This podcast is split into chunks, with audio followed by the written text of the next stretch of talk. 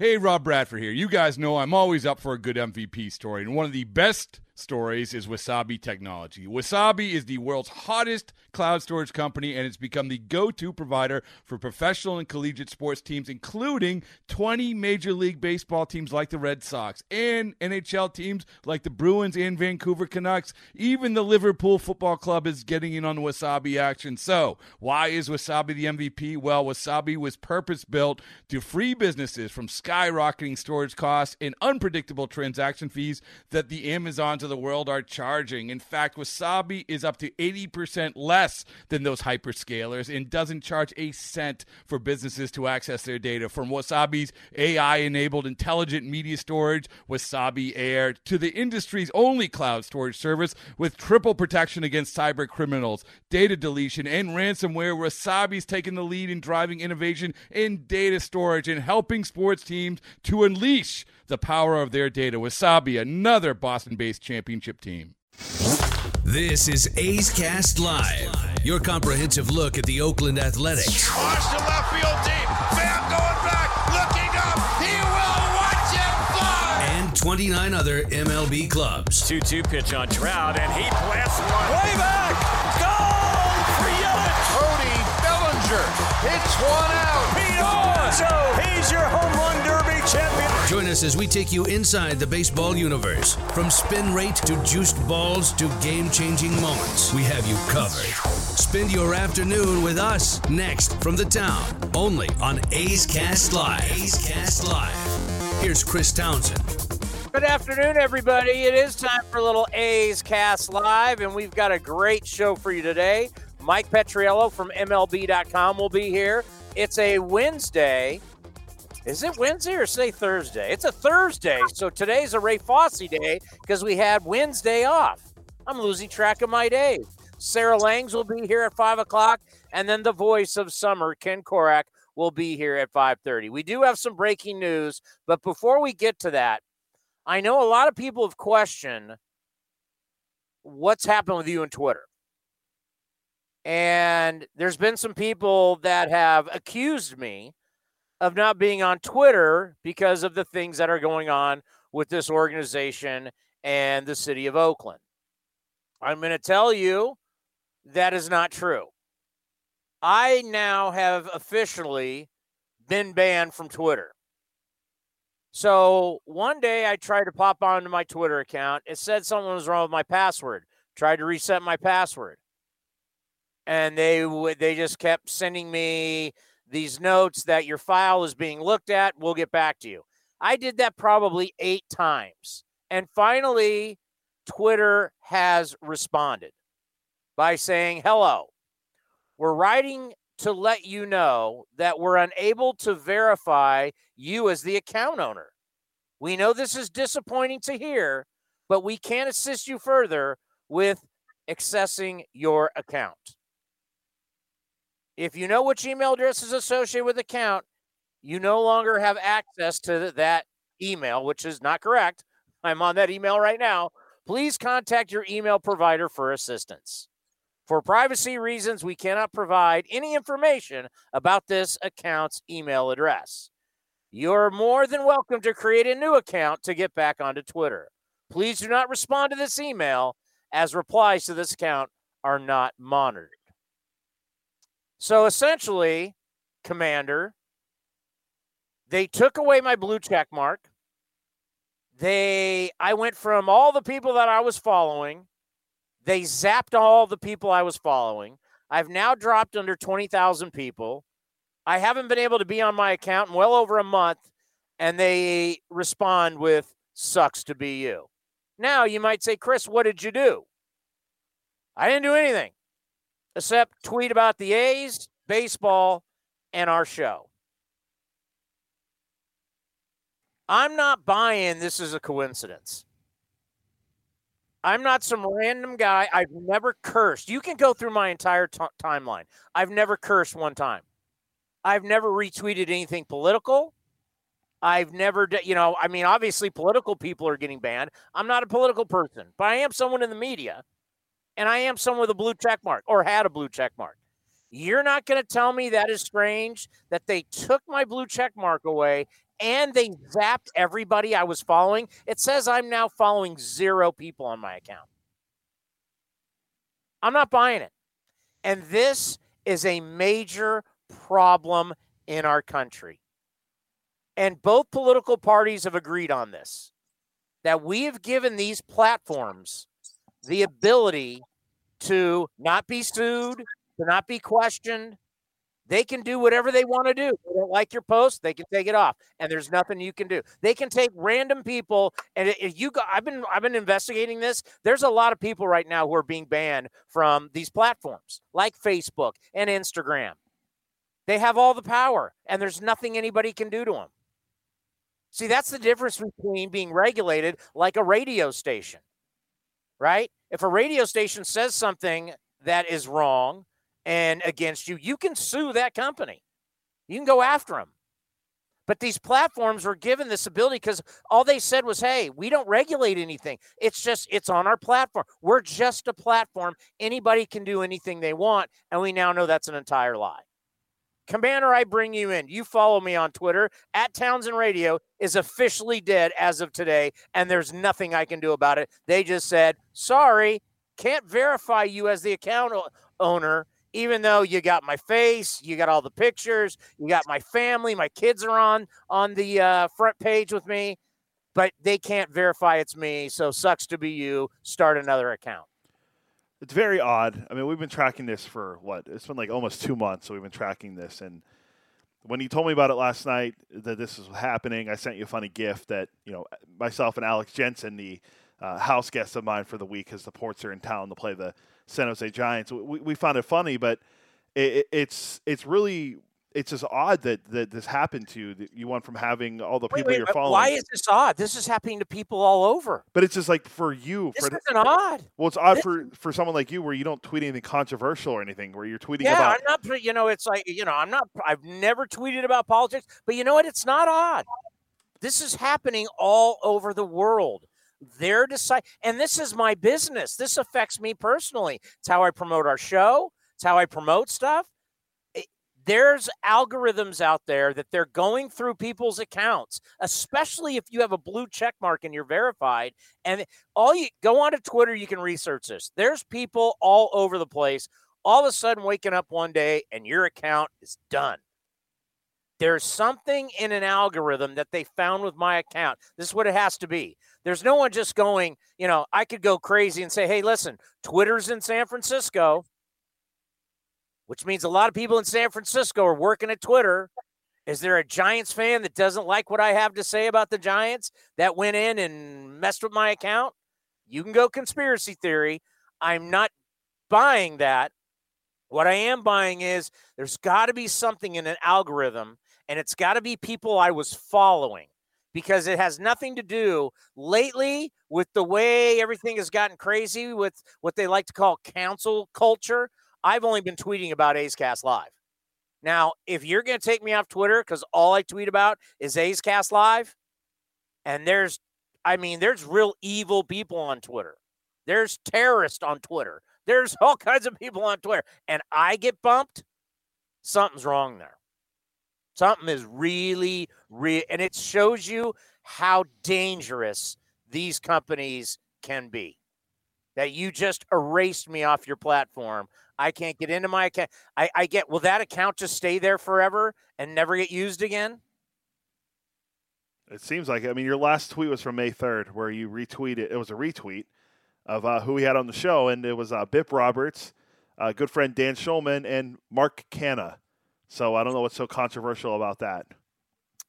So, excuse me, not a month. May 23rd? Yeah. It's So been a month and a half for them to get back to me to tell me, see you later. A month and a half. Something, some type of algorithm, something happened. I don't know. So I just want to tell you that it's not because I've been off Twitter. I have another account now that I'm just I'm just going to follow people. I'm not. I think t- two people are following me. I'm just following baseball people. I'm done. I just that's disgusting. So I, it's not that I'm being a coward, and not that I'm I'm running from having to answer your questions about the ballpark and what's going on with the A's and the vote. I've been I've basically been off since May 23rd. So there it is. We do have some breaking news.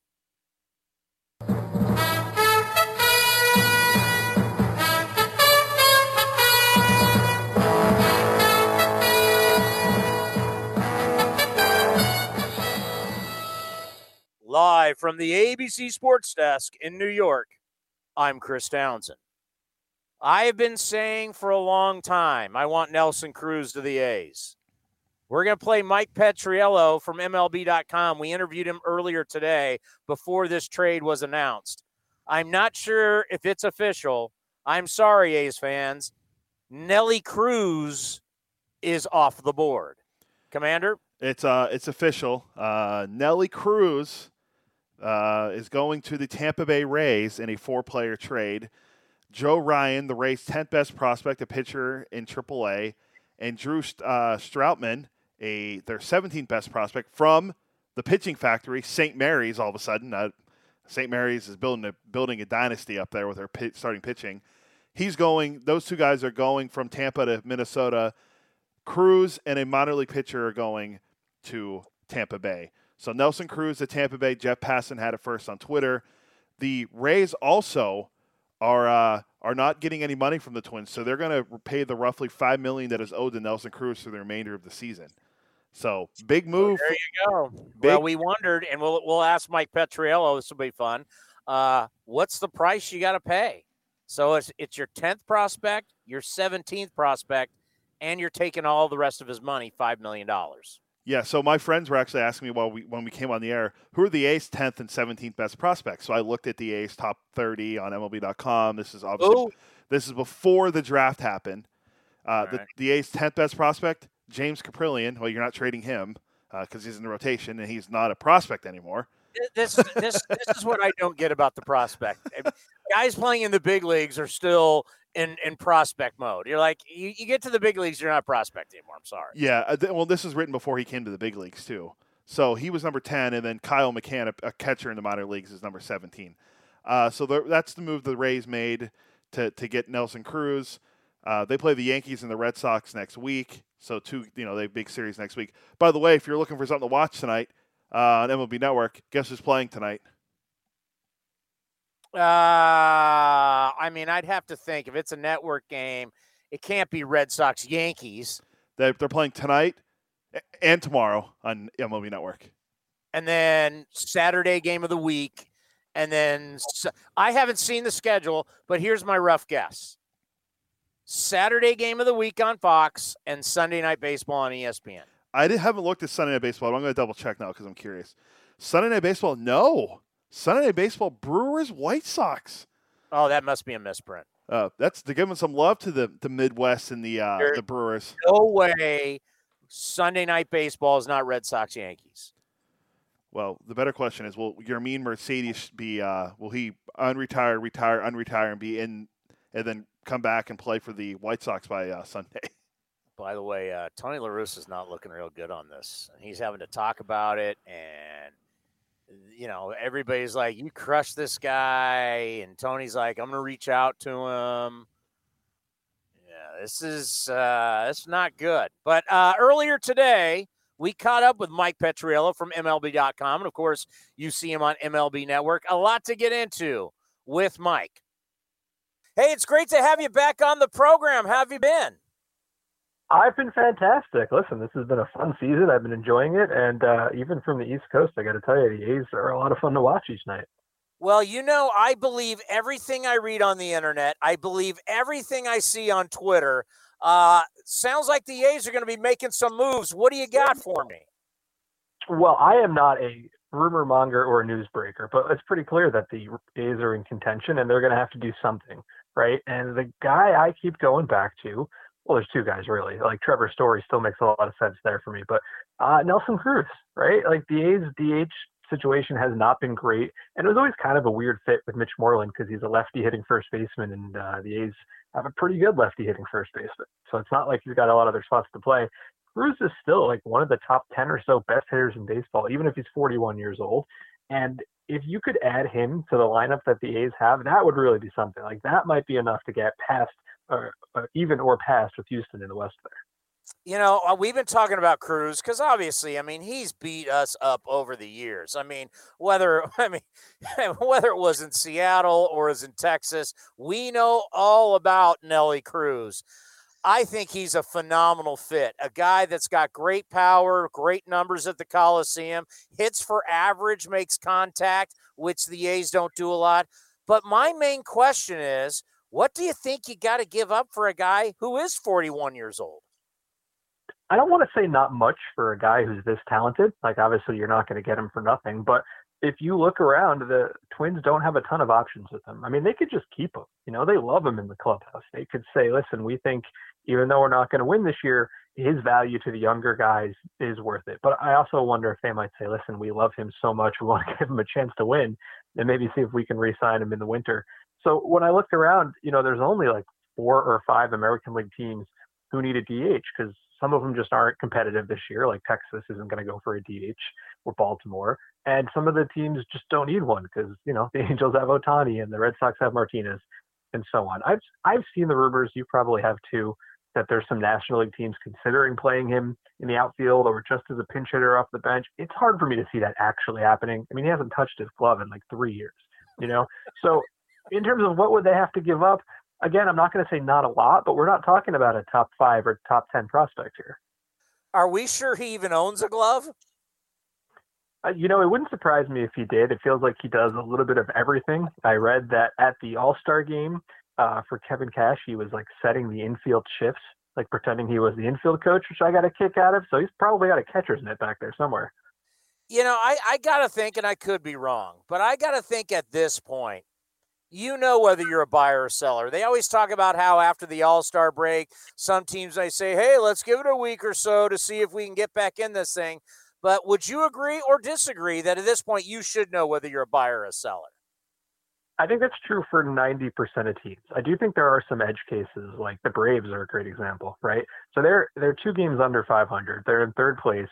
They're without Acuna. They're without Ian Anderson. You know, in my opinion, that makes them a seller. I don't think they have what it takes this year but because the Mets haven't pulled away, and because in the next nine games before the trade deadline, I think all nine are before the deadline, they play the Mets and the Phillies, right? So you go on a hot run for a week, all of a sudden you're two games out. I think that changes your perspective a lot as opposed to being, you know, six or seven games out. Otherwise, for the most part, yes. You know, there's a team like the Braves, the Phillies, maybe the the uh, you know Cleveland or Cincinnati, but most teams I think pretty much know what they need and where they can try to get it how many people do you think are calling the Cubs right now saying, "Hey, you got some you got some world-class players. You got guys that have, you know, won MVPs, World Series, All-Star games. What what do you think it's like dealing with the Cubs right now?" Interesting situation. I put the Twins in that group as well because most of the teams who are obvious sellers are that way because they stink. You know, it's like there's not that many guys on Baltimore or Arizona or or Pittsburgh that you're like desperately trying to get. But Minnesota and Chicago are both in this weird situation where they're not contending, they're going to be sellers, and they have good players to offer, you know, which kind of uh, makes it a little different for them. Like if you look at the Cubs, I know they've got all these stars on expiring contracts, and the truth of the matter is you can't trade them all. You might like to, you might like to blow it up, but you still got to field a team next year. You still got a rabid fan base. I don't think you can sell that we traded Kimbrel and Bryant and Rizzo and Baez and half the bullpen. I just I don't think you can do it. So my guess is they will trade uh, let's say Kimbrel and Bryant and maybe hang on to Rizzo and Baez. I just I just can't see them doing it all. Well, I, I mean, if, if, if you could ship Kimbrel to the A's, I, I know we would love that. Uh, but I want you to play David Forst and Billy Beane here. You know, one thing with the A's is that they always try and win. They never go into a rebuild. So that means you're never going to have a farm system that's rated real high because you're not trying to build from your farm system. So if you are David or Billy and you're out there in the trade market and you don't have a, str- uh, a strong minor league system, how do you pull off the big move? Well, they haven't necessarily. I mean, if you think about the guys they've traded for, when it's been a, a larger name, I think a lot of the time it's been a guy on an expiring contract. You know, like a guy who is only there for two months and the rentals just haven't brought back that much return. I mean, even look at the guys who get traded in the winter with one year left. You know, like those kind of guys haven't brought back massive returns over the last couple years either. So I think you got to maybe not hunt at the top of the market necessarily. And, you know, not that I think they were going to be trading for a guy with a massive long term contract anyway. Um, but, you know, you got to figure out a creative way to do it. Like Trevor Story makes a ton of sense there. And can they do it while also, you know, flipping back Elvis Andrus just to, to get him out the door? I don't know. Um, but they've always proven in the past that they find creative ways to get these things done. Yeah, that's so interesting, Mike. You know, over the years, the way it really has changed to where front offices have changed to where, you know, big names back in the day, you'd give up top prospects for a big name, even though it was a rental. But in, in modern day baseball, with the data that they have, uh, just talk about how we don't see those trades anymore. That, that they, they, you know, you got your poker chips and you want to hold on to them longer than they used to. It's true. I mean, and when you think about the guys coming up at the end of the uh, end of their deal, I mean, the name I always go back to is Manny Machado a couple years ago, right? The Orioles held on to him too long. They traded him to the Dodgers with two months left in the season for five players. And if anybody listening can name more than two of those five players, I'll be extremely impressed because none of them have amounted to that much, which is really sets that franchise back for a guy as, as strong as Machado. I mean, the Mookie Betts trade, it looks okay because Verdugo's been decent, but certainly not to the level you'd expect of a guy like uh, Machado. Even the Lindor trade, you know, they got Carrasco with it. So it is true. Like teams don't want just talent; they want controllable talent. I think if you go back to the Cubs a couple years ago, like one of the most notable trades, which did not actually work out that well, uh, was when they traded for Jose Quintana, and they had to give up Eloy Jimenez to do it. And part of the reason for that was Quintana was under team control for like four more years or something at that point. That's what they were looking at in addition to the talent player. Yeah, this made me think of uh, Yermin Mercedes as he got off to such a great start.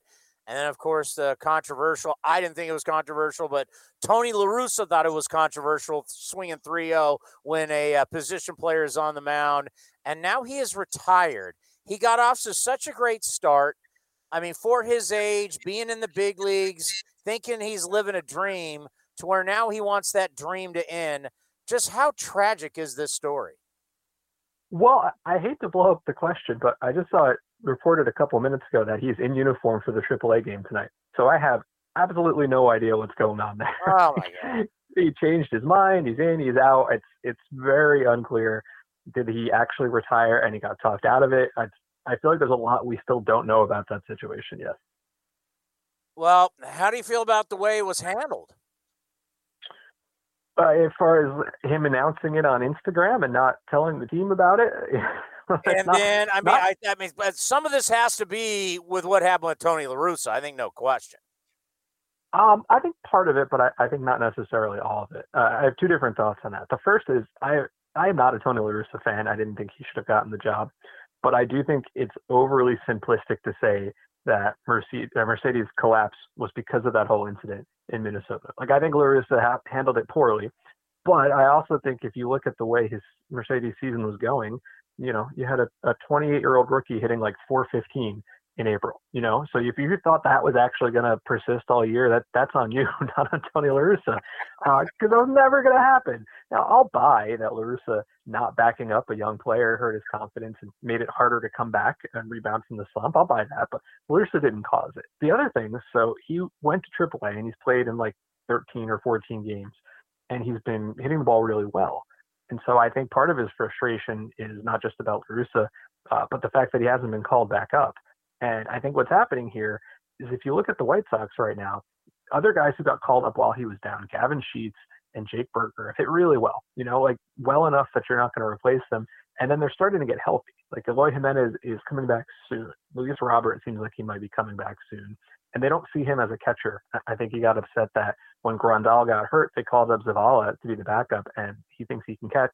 They think he's strictly a DH. So now you've got roster numbers here as well. So is it La Russa partially? Maybe, uh, but I think it's just frustration that he's not up on the team right You know, getting back to the trading deadline, you know, if you're a seller, because, you know, my audience is like, why aren't we making moves right now? And I try to explain, like, if you're a seller, you want to hold on to the last minute. You want these teams that are buyers to get more desperate by the minute. For God's sakes, they've even talked about Trevor Story playing center field for some people. Just talk about if you're a seller right now, how do you handle it going up to the deadline? So, an underrated uh, aspect of this season that's different that I don't think enough people think about is that the draft was just last week, and it was at the same time as the All Star uh, All Star game. And so you had all these front offices who were trying to pull like multiple duty here. You're, we were focusing on the draft because it's so important. And then all of a sudden, oh my God, the trade deadline is like right after. So you take that, you take a couple of teams who aren't quite sure what they're going to do yet. And I think, you know, every year we're like, why don't teams jump the deadline and why don't you try to get more of the season with your new guy, like we saw the the Brewers do with Willie Adames, like a, you know more than a month ago now, and he's been fantastic. And it just never happens that way, you know. Everybody wants as many uh, sellers as they can if they have an asset, and they want to, or buyers, excuse me, and they want to try to get the pressure up and hope someone makes a, a foolish panic move that one minute before the deadline. This happens every single year, and I don't see any reason it'll be different this year. You know, you make a really good point because we have the David Forst show every single week here on A's Cast Live. And I asked him about that. I said, David, just how weird is it? I mean, you got this war room. You're telling us you got 800 something names up on the board. And then he's telling us that, yeah, I'm dealing with the draft. And then I'm having to walk out of the draft war room to take calls about potential trades. I mean, I got to think, Mike, that this has been a really tough time for front offices, and they don't like how this baseball calendars work because you got so much going on. I also think they don't like change. You know, this isn't maybe if this is the way it had always been, nobody would care. But you know, you're so used to the baseball schedule. You know, opening day is early April or late March, and the All Star games in July, and October is the playoffs, right? And have something change like that. It's probably just so unusual to everybody who works in the front office. So I think that's part of it. I also think that they're looking at things maybe from their very personal perspective of how do I focus on all these things. From a from a baseball fan perspective, who doesn't really care about the daily life of front office executives, I liked having it, you know, around the All Star break. I thought that was super cool, and it added some more uh, visibility to it. But I, I totally understand it. If I was working in a front office, I probably wouldn't love it either. Let's end on this make a big, bold prediction on what's going to happen right before the trade deadline. Well, I think you're going to see a couple of guys that you expect being traded and one big surprise. Like I think a two years ago, about uh, it was like 10 minutes after the deadline, it came out that Zack Greinke had gotten traded to Houston. Everybody's like, wait a minute, Zack Greinke was on the block? I didn't even know that. so it's it's always hard to guess who that guy's going to be, like for obvious reasons. You know, we're not we're not talking about that kind of guy. And I think the wild card here is really in Colorado, not just because they have uh, Trevor Story, but because they have kind of an understaffed front office right now. Like their general manager stepped down two months ago, and two assistants have stepped down since. And there's been a lot of reports that teams aren't even really sure who to call right now. But will they trade Story? Sure. Um, but will they trade Jon Gray? Will they trade German Marquez? Will they try to trade Charlie Blackmon? Nobody really knows. Um, so that's the situation I'm watching the most is like just how much can the Rockies uh, pull off all at once here? I mean, that's crazy to think. Like, if I want Trevor Story or any of those other players you just named, I don't even know who to call. I mean, what what, what do, do you call the do you call the secretary? Uh, do you call the front desk and say, "Hey, who's making moves for you? Can I can I be in contact with them and at least leave them?" At? I mean, that's crazy to think. Yeah, I think you your best bet is to tweet at Rockies and uh, see what they come back with you with. Listen, Bill, Bill Schmidt is widely respected. I don't I don't mean to make light of that. Like he's been in the game for a long time and he's very respected uh, in the scouting community. You know, but he's never done this before. He's never focused on the major leagues and the major league payroll and trades like this. So I think everybody's got all eyes, uh, you know, on how is he going to approach this because it's just a big unknown. Hey, great stuff. We always appreciate having you. Enjoy this deadline because I think at some point it's going to heat up. We're going to have a lot of fun. And let's talk later in the season. All right. Thanks a lot. Take care. You know, technically, I couldn't trade with the Rockies because I can't I can't tweet at them. So I wouldn't be able to make a trade with the Rockies right now. Yeah, then we saw the the reports out there now. Of what st- some team? There's a team that wants Trevor Story to be a center fielder. Um, that's interesting. Uh, I mean, I could see him being a center fielder. I mean, he's a good shortstop, but I could see him being a center fielder. I still think personally, I think before that contract he has with the the Padres runs out, I think Fernando Tatis Jr. might end up being a center fielder before his career is over. But I can see Trevor Story being a shortstop or a center fielder. I think that uh, the team that he's a center fielder for, don't be surprised if he ends up with the Mets. I can see him being a, a Mets center fielder because you're going to get Lindor back at some point from this uh, grade two oblique strain that he has, and you can throw him in the outfield with Dom Smith and um, uh, Michael Conforto. That's a pretty good outfield, but yeah, there's that one team that wants him to be a center fielder. But I agree with Mike. There is going to be that one big name that gets traded at the deadline that we had no idea was going to get traded. Well, you know, I'm going to tell you something that I heard, but I want to look at this real quick. Home and away for Trevor Story. You know, what what is the difference between Trevor Story? Let's take his 2021 splits. Are you ready? What do you think Trevor Story hits at home? 320. Trevor Story at home hits 291. You get him off the mountain, away from Mile High. What do you think he hits? 245. A buck 80. Oh, wow. His OPS at home is 822. His OPS on the road is 632. So I don't know. He's a good player, but uh, he, he's definitely one of those guys. I'd have to look at his career splits, but he's definitely one of those guys. He's not the same guy uh, on the mountain that the guy is off the mountain. Can we play the man's open, please? Wednesday is known as hump day for everyone during the work week. But on A's Cast Live, Wednesday means one thing. It's time for 30 uninterrupted minutes with the two time World Series champion, two time All Star, two time Rawlings Gold Glove winner, A's analyst on NBC California, and the face of the franchise, Ray Fosse. Hello, Ray. Hello, Tony. How was your off day and what, 36 holes of golf? Uh, I got 18 really bad holes in. I, I was I was done after 18. Uh, the course didn't want me there anymore. I didn't want to be there either. It was time to go. well, I'm sure you, you had a good time uh, probably well, shot scratch scuff. Let, let me ask you in your career, Ray, did you ever, the more you played, the worse you got? In golf? No, in baseball. Uh, not really, but I can. I, I you're talking about golf? Yeah, I, I there's sometimes yeah. the more I put into it, like, all right, I'm not going to have any beers. I'm going to be serious. I'm going to go to the range, chip putt, and then I go out and I'm a disaster. Johnny, listen. The, the, main thing is you're you're a great talk show host. Uh, you do a great job on radio. You're not a professional golfer. You look at those guys when when they're on tour.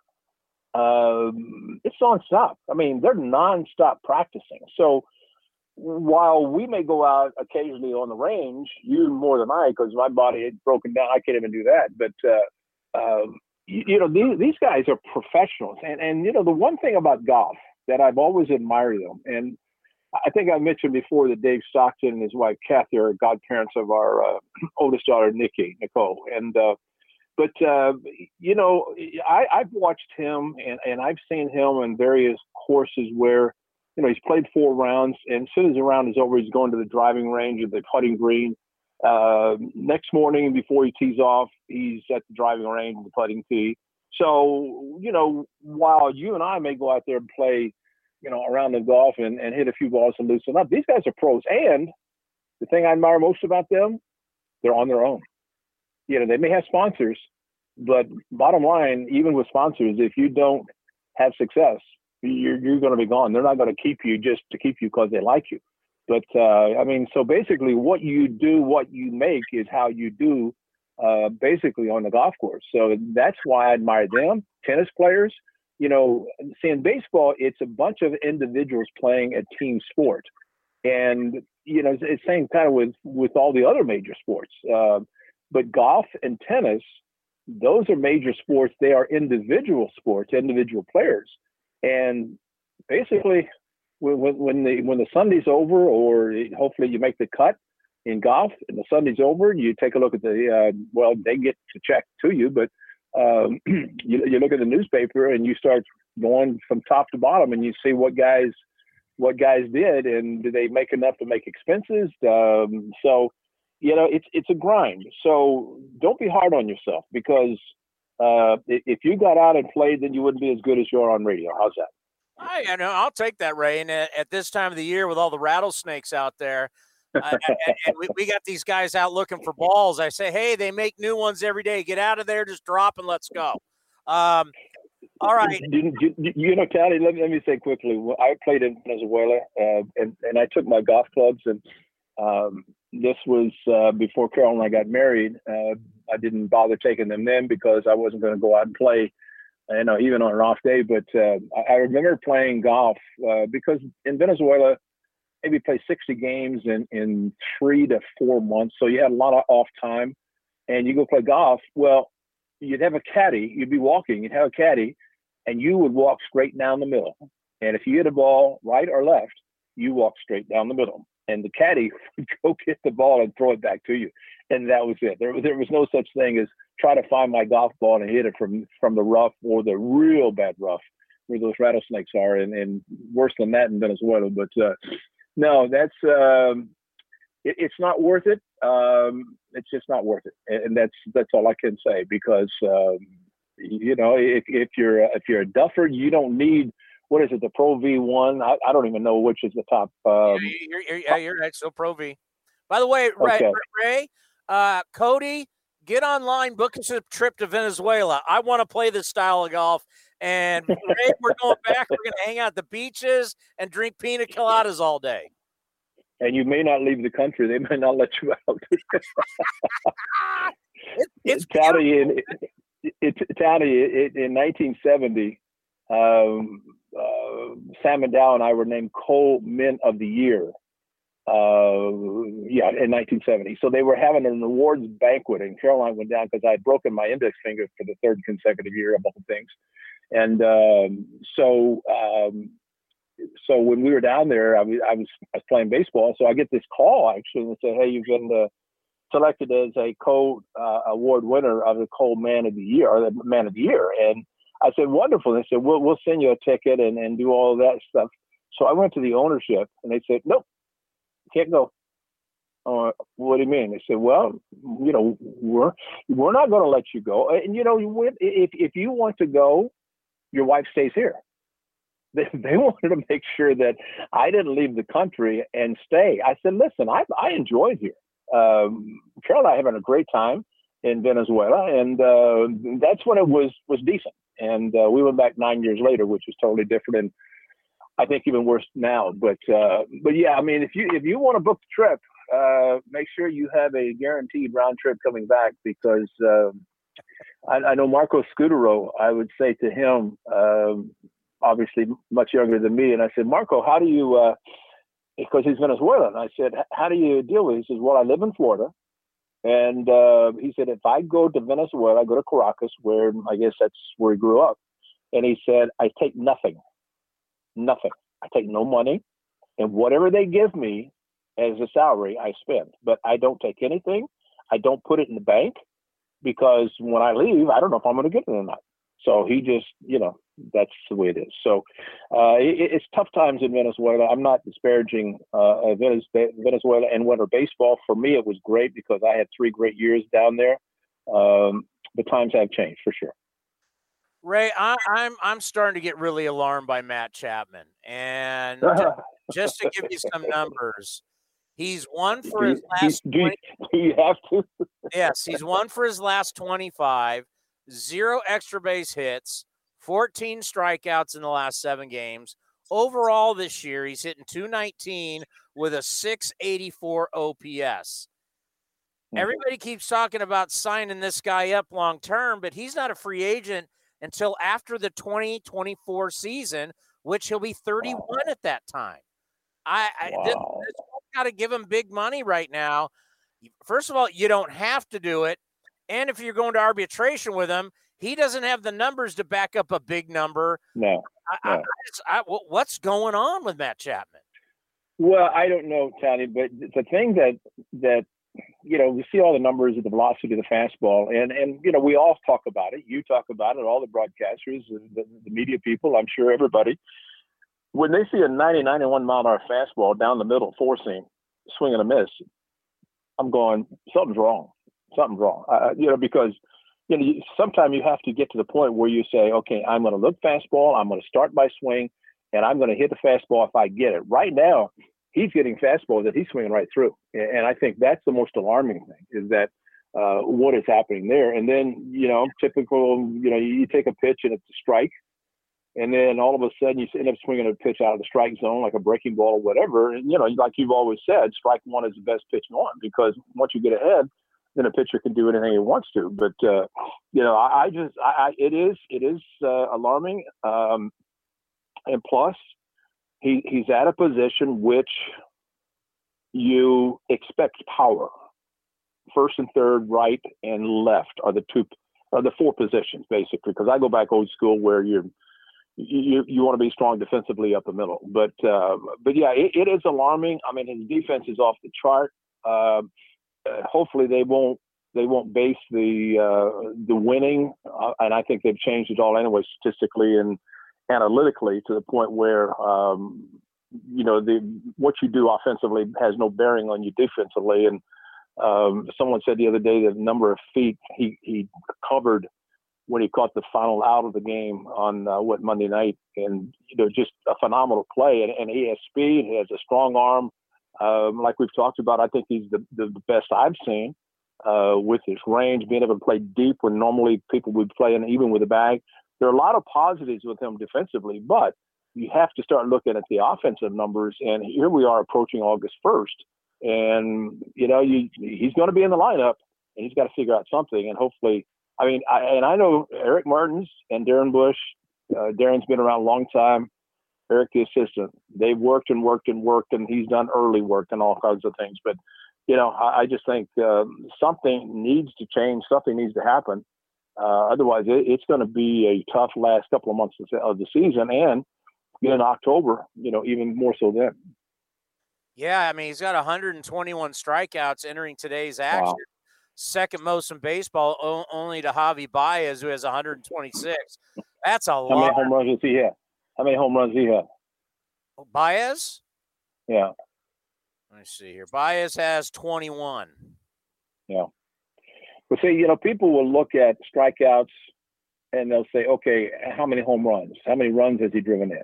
And you know, sometimes they can overlook because you, you you know as well as I do, nobody has a two strike approach. Nobody cares about batting average, and so when you strike out that many times, that means when you get two strikes, there's no approach. It's it's you know swinging like you are on the first pitch that you're seeing from the pitcher. So you know you you, you take that into regard. But um, unfortunately, Matt does not have the number of home runs that typically goes along with uh, the number of strikeouts. Now, on the other hand, look at what Matt Olson has done. Um, I mean, if, if, you're comparing the two, you know, 25 home runs, uh, really a platinum gold glove, uh, a platinum glove uh, at first base. I mean, just does everything so smoothly.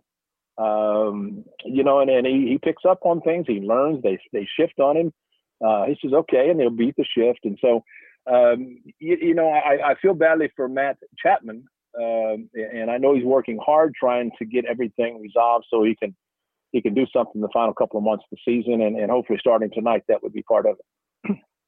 Yeah, definitely. I mean, I, I, and I know people are going to look at the the hip, but at some point, you yeah, know, no, no, no, no, no, yeah, no, you got you got you no. got to start making some contact. Also, something that really needs to happen, Ray, is they got to get Uh-huh. better in division. Why do you think they've struggled in division?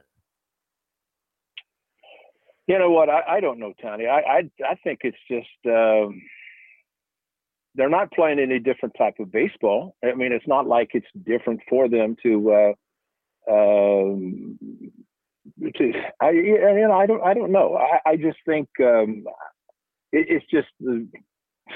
I can't tell you. I, I really can't. I, I don't know what the heck's happening. I'd like to be able to tell you that uh, I, I do know, but I, I just have no idea what is happening within the division. And uh, you know, as you start looking, hey, got some help here, got some help there. You know, help lasts only so long because you know once you get uh, fortunate to get into postseason, you know, then help doesn't work. You know, you you've got to do it on your own. And so. Uh, hopefully that's something the A's can do um, and and start doing it themselves to where they don't have to look at the scoreboard and see what other teams are doing. And it starts with in your own division, and, and especially if you're looking at the Astros, the two teams that are expected to be fighting down to the wire, three in Oakland, three in Houston, and I don't know whoever's in between, but that just means there's a lot of baseball games between the Astros and the Athletics the last uh, last ten days of the season. I'll tell you what, the the Tampa Bay Rays got better today as they picked up Nelson Cruz. I don't care if he's 40. Oh no. Oh no, really? He's got a 294 average. He's hit 19 bombs.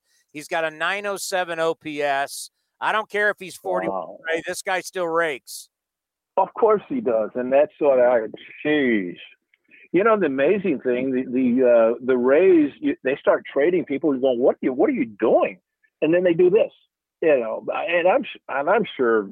Yeah, I don't know what he's making, but um, the Rays probably aren't paying a lot of that. But wow, well, it's it's that time, Tony. You know that that whenever um, things start happening in baseball between now and um, uh, what is it, the 30th this year because of the 31st being on a Saturday. What Coming was up. what what was it like in your career when you were on some of those really bad teams with the Indians and you were getting close to the All Star? I mean, you're getting close to the trading deadline. What was that like looking around? Were you guys looking around each other going, uh, I don't know who's going, but somebody's going? No, I'll be honest with you, Tony. My first uh, tour in Cleveland, it was every first and fifteenth. It wasn't just at the trading deadline. It was a matter of okay, how much money do you make? Uh, it is, it's, it, we made nothing. I mean, come on. Uh, I mean, they made nothing. Believe me, guys make more than in one game than than we were making in in a full year. So to do, it, it, it was more about trying to. Um, trying to maintain the team. We weren't going to win in Cleveland. I don't even know if anybody even looked at our organization or the or the Indians uh, team to see, you know, can that person help us? Can that person help us? You know, so um, that's why I was pleased and very happy to be traded to the A's because uh, you know that occurred in spring training. No trading deadline there, and then I was traded back to Cleveland at the end of the '75 season. So I, I really, to be honest, I can't remember looking around, even uh, you know, with the A's, because with the A's, it, it, Charlie Charlie was a buyer. You know, he he would look around to see what the club needed, and it, it was more on Charlie than anybody. And uh, you know, he made the decisions. He was he was paying the money, and uh, so you know, if, if he was going to make a deal, it was going to be him. I'm looking at your baseball reference page. I want to go back to 1970. You're 23 years old with the Cleveland Indians. Do you remember what you were making? Yeah. They got you, you down. They got you down for 15 grand.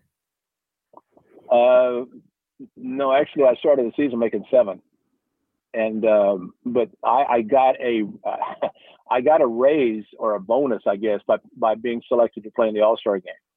So what what what what they put down for that um, for that year was what I received after I got back to Cleveland with broken separated shoulder. So uh, I think I would have preferred to go back healthy instead of uh, getting the extra money because the next year, uh, see, Alvin Dark was a manager and general manager, and so he negotiated the contracts. And um, um, I, I, think I wanted to. I wanted twenty five thousand after that seventy season. I wanted twenty five for the seventy one season, and he said, "Why are you? Why are you saying you want that much money?" so yeah, times were different, Tony. Times were different. So, um, but, but I will top, say this: you you you you you're, you're one guy that got a raise from Charlie Finley because they got you down for 40,500 in 1973 and in 1974 you got bumped up to 50 grand. Wow. Look at you negotiator. what is it what does it show for 75, Tony? Says 50 grand. Thank you very much because I went to arbitration that year. And um, that's that's when the, the arbitrator said, Mr. Finley, you're too low. Mr. Fosse, you're too high. You have to agree somewhere in the middle because I was asking for 60 and he he was offering uh, 50, and that's when I up the fight in Detroit with Reggie and Billy, and then came back and see he didn't understand the importance of a, of a catch. I mean, he probably did, but he didn't want to admit it, especially when it came to money. Uh, but um, but yeah, and and you know, pretty much the arbitrator said, you know, settle in between, and Chuck said, nope, not going to do that, and uh, so the arbitrator had no recourse except to go with Charlie, and I made 50 again in 75 and this was after uh, winning a world championship. So essentially and, and charlie charlie actually would tell us uh, when we start asking for a raise he hey, you're going to win the world series that's going to be your raise. No. can you guarantee it? No. Huh? He, he, would say he would say that Tony. but the fact that, that the fact that you could win a World Series and then he'd offer you not a pay raise, but a decrease in pay, that's unbelievable. No, you're right. I mean, exactly, and, and that's you know, and, and, times are different, and, and don't get me wrong, and I I look at someone uh, like the like the first half, for example, and, you know the things like that, and and start seeing what players get monetarily and long term contracts, and um, well, even even the the signing bonuses alone are astronomical compared to what we got, but. Uh, but you, you know, it, it, was just simply a matter of they had control over us. We had no control whatsoever. So if they said, "Okay, we're going to pay you X," and you wanted Y, and they'd say, "Okay, we'll see you somewhere along the line, and once you decide who you want to play, can come back to us." Because we could, there was no movement. We couldn't do anything. Could not do a thing until what '76 when free agency came around. So times are different. Times are different. I'm happy for the players, but you know, from as a former player and now working in the front office, essentially, don't get too greedy. You know, it's a great game. Everybody should be happy with with what is happening with uh, uh, uh, the, the, money for both sides, the ownership, the, the players, and you know, you know, I don't buy into where players say, well, look at the value of the club. Yeah, the value is only if you sell it. And, you know, nobody knows how much money is spent maintaining the club, the salary, the stadiums, you know, the travel and all those things that go into running a major league baseball team and an organization. And now that baseball is back in full swing with the minor leagues, all of that, all that money is paid by major league or the uh, the major league club throughout the minor league system. So um, the players, while yes, everybody wants to go to the Coliseum or wherever to watch their player play, the, the bottom line is that um, there's a lot that goes on behind and more than just the first and the 15th for that player. Yeah, I kind of wonder, like negotiations. What's that going to be like with with Shohei Ohtani? I mean, do you walk in and go, "Okay, I want to negotiate as a hitter," and once we get that done, I then want to yeah. negotiate as a pitcher. That is going to be interesting. It's going to be unprecedented. Um, but you, you, know the one thing, and speaking of him, I'm glad you brought him up. I, I read where one player was talking about how amazing he is, and yes, he's a pitcher that throws 100. His home runs, his everything is just phenomenal. But for someone to say in today's era that he's better than Babe Ruth because the game is harder today. We don't know that because we weren't around then. We, you know, so it, you know, let's just say times have changed. This is a phenomenal player uh, for him to be able to do as much as he does. And then it's up to the Angels to decide. Maybe in the negotiations, they said, you know, we're going to give you a year, two years. What do you want to do? Do you want to pitch? You want to hit? And I'd say he'll he'll take the route that uh, Babe Ruth did and say, okay, I enjoy pitching, but I want to play every day. So, are are you telling me that in 1915 they didn't have luxury jets and the Four Seasons and and all the uh, equipment and technology, and uh, they, they they they weren't wearing wool uniforms through the humidity? Are are you saying they didn't do that back in 1915? Oh, Tony, Tony, and that, that, that's why I say nobody knows because you know there was no there were no teams uh, west of the Mississippi. Everything travel was done by train. Uh, what have they talked about? The spittoons in the lobby, you know, guys and, and, guys sitting around in coats and ties in the lobby waiting to go to the park. And so, I mean, it, it was it was a different time. Um, and, that, and that's why I, I, don't believe. Yeah, I mean, a current player could look at Shohei Ohtani and say a phenomenal player. Yes, he's great, but I, I just, you know, how many players even living? Um, I, I interviewed Jimmy Reese, um, and he was his roommate, and and and uh, Frankie Crosetti was uh, third base coach when he played for the Yankees. I mean, but nobody's around who you know could compare Ohtani to um, to Babe Ruth. Uh, if if they are, they I don't know how much they're going to remember, but uh, they were both. I mean, Babe Ruth was special. The game was great because of what he did, and the game is going to be great because of Shohei Ohtani. But I still, I still don't think you can say that uh, Shohei Ohtani is the best because the game is harder today than it was then. Yeah, it's harder because you're facing different pitchers, but you do not, like you said, have all that technology and the luxuries that go along with playing Major League Baseball. Yeah, I mean, Babe Ruth would be the greatest guy to ever be roommates with. He's never there. and that's what Jimmy Reese said. God bless him. he said, I, he said, I roomed with his luggage. You know, said, uh, it, it, it, was it was amazing. And uh, I was actually watching um, watching a movie. Uh, Tom Cruise, and it was Jack Reacher or something like. I can't remember what the name of the yeah, movie. Jack Reacher, yeah. What? Yeah, where he goes around killing everybody. Yeah, but I mean, but but he said um, one, during the movie, someone said, "What's your name?" He said, "Jimmy Reese." I went, and then somebody said, "Why did you say that?" He said, "Because nobody knows who he is." So I just said Jimmy Reese, second baseman for the New York Yankees. You know, but he was he was he was a strength and conditioning coach with the uh, then uh, Anaheim Angels at 91, Tony, when I interviewed him. 91. So and that was a long time ago.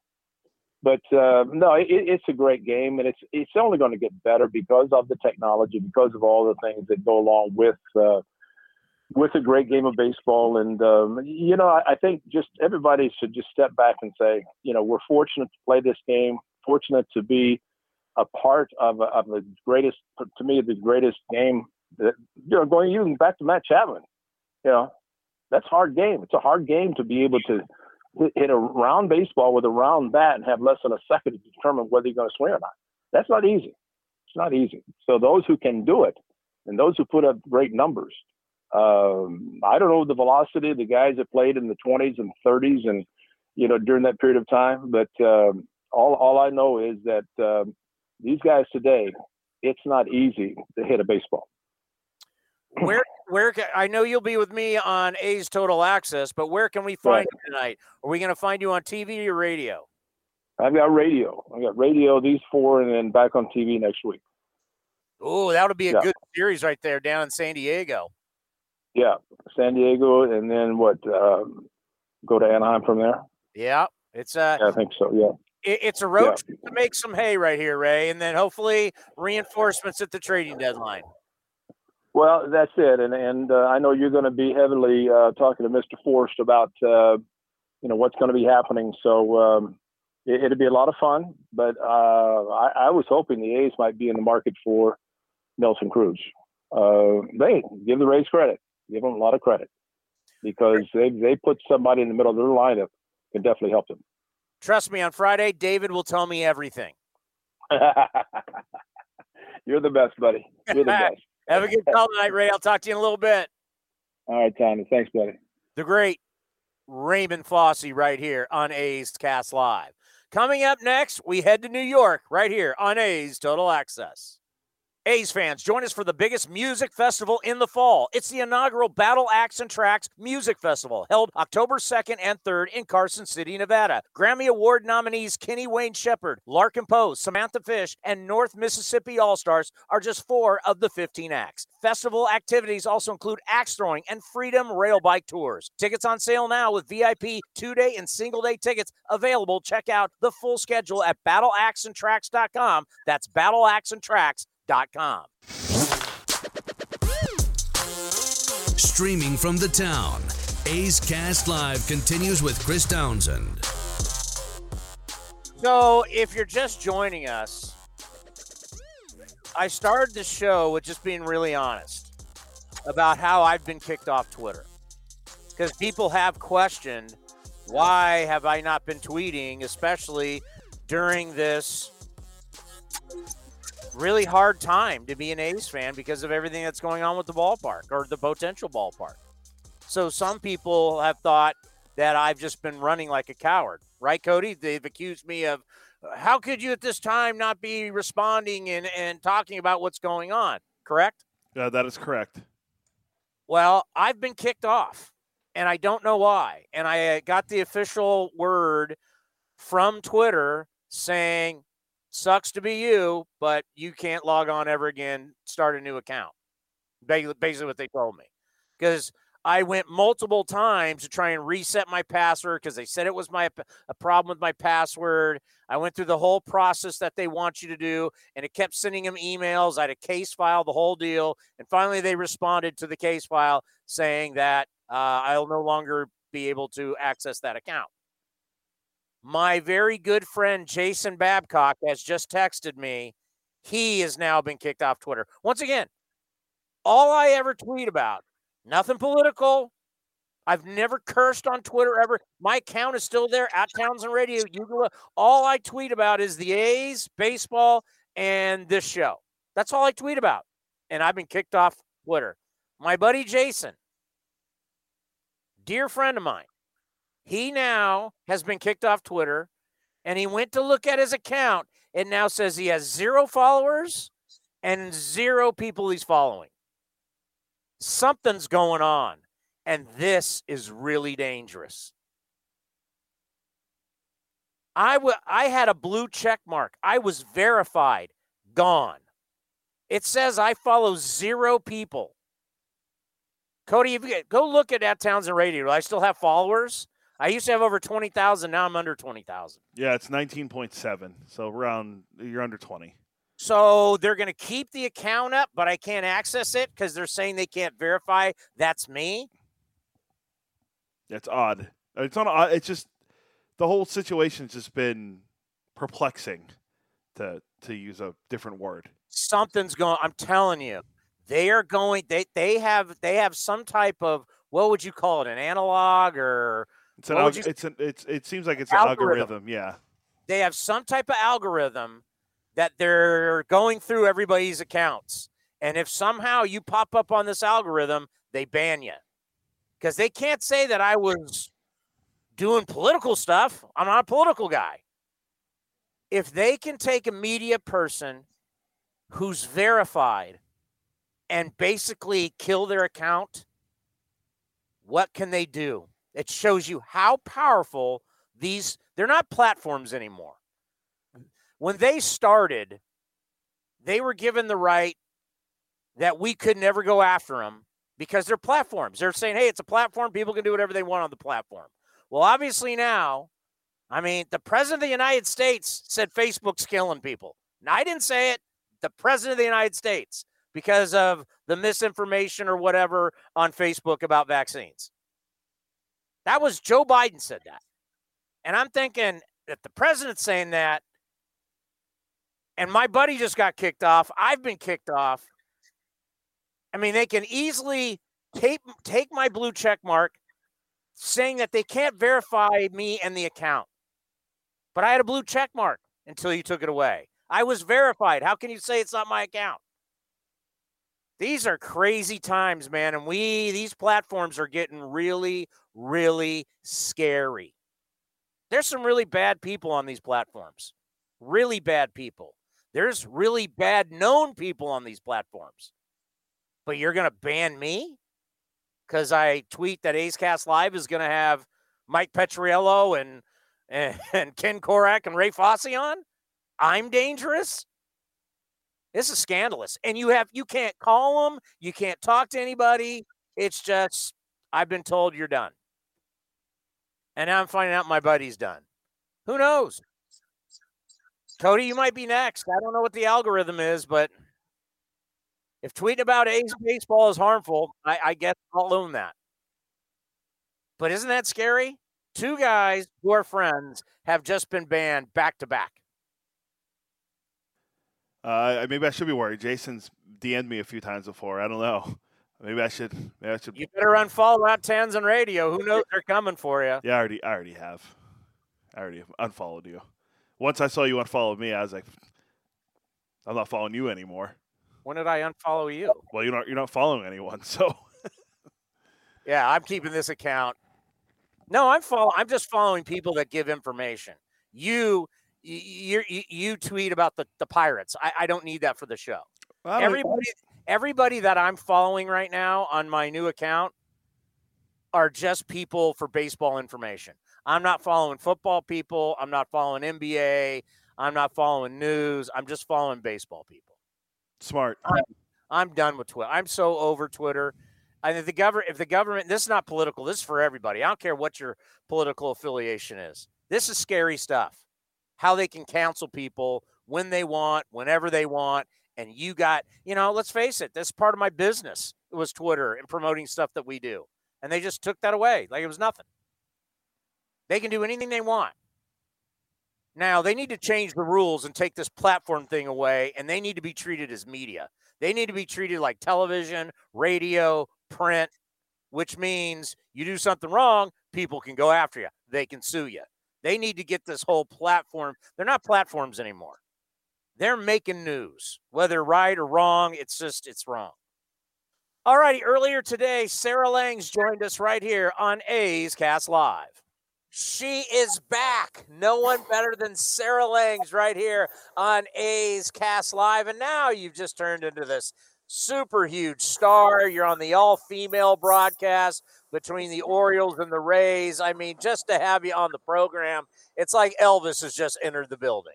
Oh my goodness, that is way too kind, but it's great to see your face, great to see Cody's face, great to talk to you. I, I refuse and refute all, all such claims, but I did do the game. That part is true. How much fun did you have? Oh my gosh, so much fun. I mean, I, I love calling games. This was the third that I got the chance to do.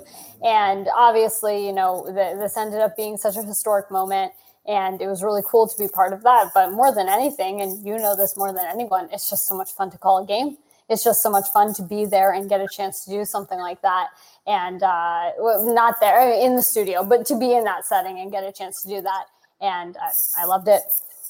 What was the reaction? The reaction was awesome. I mean, I went on the Today Show. Like, I'm not bragging. I, I'm not a person to brag about that. But if you asked me a week ago if that was ever going to happen in my life, would have been a solid no. So the fact that we got a chance to do that, um, like that, that makes even less sense to me than the baseball. Like this, this doesn't feel like real life. Um, but the reaction was amazing. I mean, again, there's that, and you know, the outpouring on social media and everything. I mean, you know, from people we know, obviously received a lot of texts and DMs and emails and whatever, overwhelming in that sense. Um, but you know, just random people, you know, chiming in saying that they enjoyed it, and you know, I, I'm sure they enjoyed it because of us specifically or whatever else. But it's because Melanie's really good at her job, Alanna's really good at her job, Heidi's really good at her job, Lauren's really good at her job, and I was there too. So like it was just uh it was just a lot of fun and I really appreciate the the positive energy and everything that was surrounding it. You know, being on MLB network is is obviously a big deal. But now you're talking about morning national television. Uh, it, it, that that's like a whole different game. Again, this is the part that just makes no sense to me. I mean, if you told me a couple years ago, hey, you might get a chance to call a game one day, one game, I would have said, I hope so. I, I really want to work towards that, but who knows? But if you told me about these news shows and everything, I would have said, I think you're looking at the wrong future, honestly. Um, so it was really cool. And I think it's just a really cool moment for baseball. The fact that these news shows did take interest in that. You know, they're not doing these kinds of story or a baseball story or a sports story necessarily in their rundown by definition every day. And the fact that the Today Show took interest, CNN, um, someone was on CBS, someone was on MSN. I mean, you know, they were talking to it was me or one of uh, the other five women who were involved in this. It felt like certainly a lot over those last like two to three days leading up to it. I, I, think that's really cool. And I think that's really cool for people who aren't huge baseball fans to see and to be aware of just everything that was happening with this. So uh, yeah, I I can't believe that all of these things happen, but really, really grateful to be in this spot. Well, you're breaking barriers. And for me, that means a lot at being a father of twin daughters that are 15, about to be 16. When I see something like this, it is very special because you have a lot of young women and a lot of young girls out there that will look at this and say, Hey, I can do this. What does that mean to you when someone like me says that to you?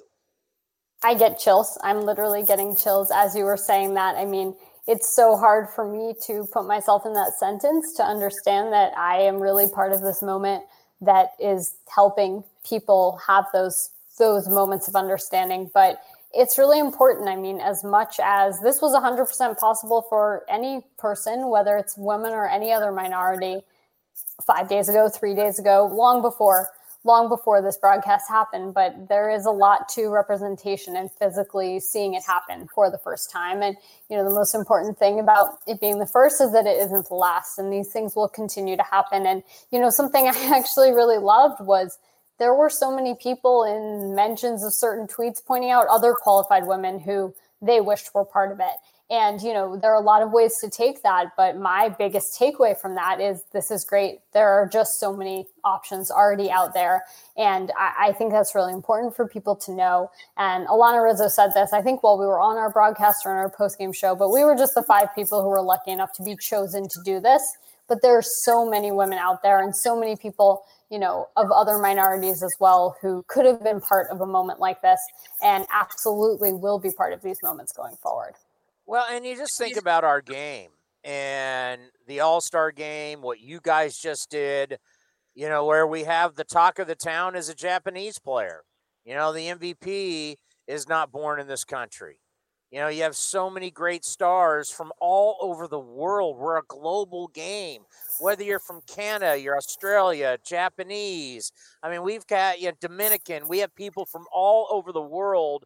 And, and now with more women getting into the game, I think it truly shows. Just talk about that, how special our game is, and brings so many walks of life together.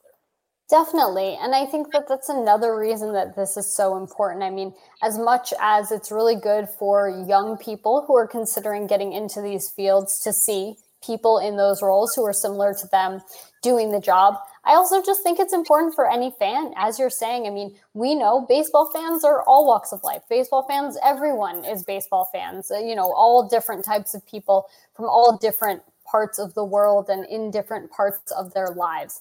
And I think it's really important for baseball to show showing that it is for everybody by being reflected in that way, being reflected in who you're hearing in the broadcast booth, even if you have no dream of going growing up to call a game or be part of this in any way. I just think it makes it feel like it is more your game. And I think that's really, really important. And you're right, it was a, so much on display at the All Star game. I mean, what was it with Liam Hendriks with the save and Vladdy Jr., the All Star game MVP, and Shohei Ohtani getting the win? I mean, none of those are American born.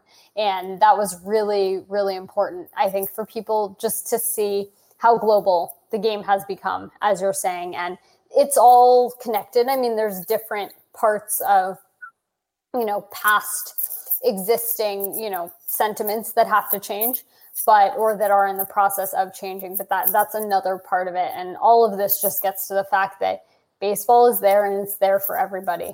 And uh, I'm so glad that we got to be part of putting that on display for people. All right, the number one question we have for you: Who are the A's trading for? Oh my gosh, you know it, it's so interesting. I'm really interested to see how this uh, trade deadline plays out because I, I don't know. It feels like there are so many teams that are just so disparate. You have teams that are so offensive heavy, teams that are so pitching heavy. And then you have these teams where we just can't quite tell exactly how they're going to sell. I mean, not not for the A's, but I'm so interested about Kris Bryant and about so many of those Cubs. I mean, Craig Kimbrel would be great on what every contender. I mean, you can make an argument for literally every contender. I don't care how good their closer is. I mean, everyone could use Craig Kimbrel, and there haven't been that many years. I mean, I know Aroldis Chapman was traded to the Cubs in 2016. It was kind of a unique spot because we all knew he was going to resign with the Yankees afterwards. But you know, a Craig Kimbrel at the top of his game again, which we weren't expecting for this year whatsoever being on the market there, I mean, I, am hesitant to rule any team out because I really think that any team could use him there. And the A's are fun. You know, I was just I I do a Twitch show on Thursdays, and we were just talking with you know people who are logged in in the chat room about teams that they were hoping to see make a second half push, and there was a lot of A's energy in there. So I was thinking about you guys and the fact yeah. I was coming to talk to you, like you know, two hours after. We were also talking about uniforms, and we a lot of love to the Kelly Green. So uh, all of that is to say that I think every team needs Craig, Craig. Well, yeah, I mean, I, I, it, it's it's tough, but if you're like the Cubs or the Twins, yeah. it is what it is, and you got these players that people want. I got to think the GMs are taking a lot of phone calls right now. I mean, the people in the Twin Cities or Chicago are not going to be thrilled by it because they don't want to look at uh, being sellers, that you know, because of you know who they are and their payrolls. They're supposed to win, but I mean, at some point, you got to realize what what are we going to do with all these guys? Definitely. You know, the Twins are an interesting one. I mean, they're, you know, I would love to see Jose Berrios make an impact on a postseason run, but I just think the price there would be too high with how much control he has left. But they have some really interesting players. And then, you know, I'm just thinking in your division, I mean, Joey Gallo, I mean, that could be really something. And I think the Rangers have a lot. You know, we'll probably see Kyle Gibson get moved. That certainly has seemed to be the momentum. I mean, I feel like people are talking about that in April, let alone now. So it, it is interesting to look at these teams and pick out, you know, okay, well, who's the best player here? Where can he fit best? And, uh, you know, there's a lot of armchair GMs over these next, you know, what is it, eight days or so. And we'll see what actually happens. But we've certainly seen the A's make some interesting moves at the deadline in the past, and I I'm sure we'll see something. It certainly feels that way.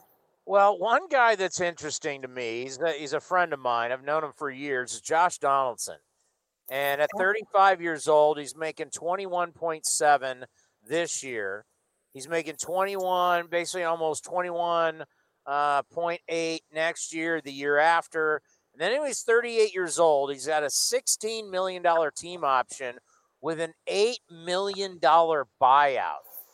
Do you think there's somebody out there that would say, you know what, he can still hit. He's had trouble staying healthy. He can still hit, and we'll take on the money. I'm sure Minnesota would kick in a little bit. Could you see JD moving?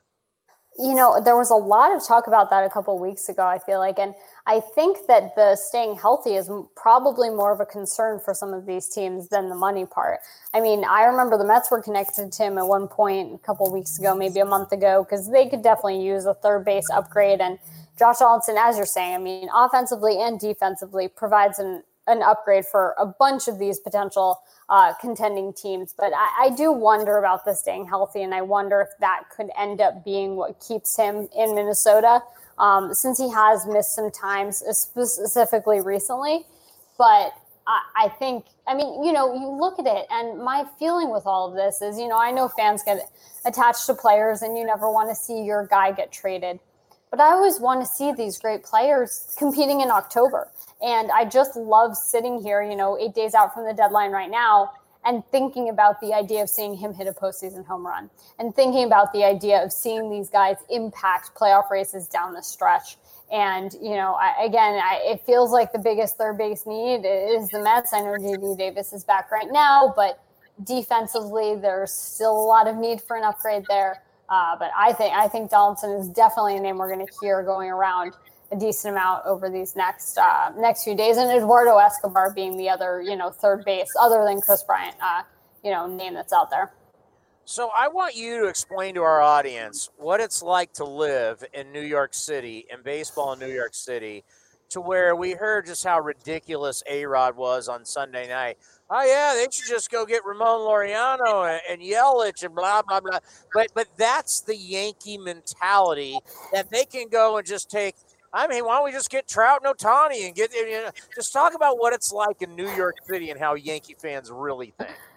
You know, I fandom is a fascinating concept. I majored in psychology in college, and if I if I wasn't doing all of this, I think I would be doing extensive research on the brains of sports fans because I, I think it is fascinating. You are correct to say that Yankees fans and Yankee fandom does seem to exist in its own sort of arena or whatever you want to say. And, you know, even just at work, I work with a lot of people who are Yankees fans and, you know, the, the, it's amazing when you think about certain teams. You could put your team, you know, in the opposite boat of teams that have had sustained success like the Yankees, and there's still just a lack of satisfaction because I know they haven't won a World Series since 2009, which is, you know, the 2010s was the first decade that they did not win a World Series since the 1920s, or I'm sorry, 1910s.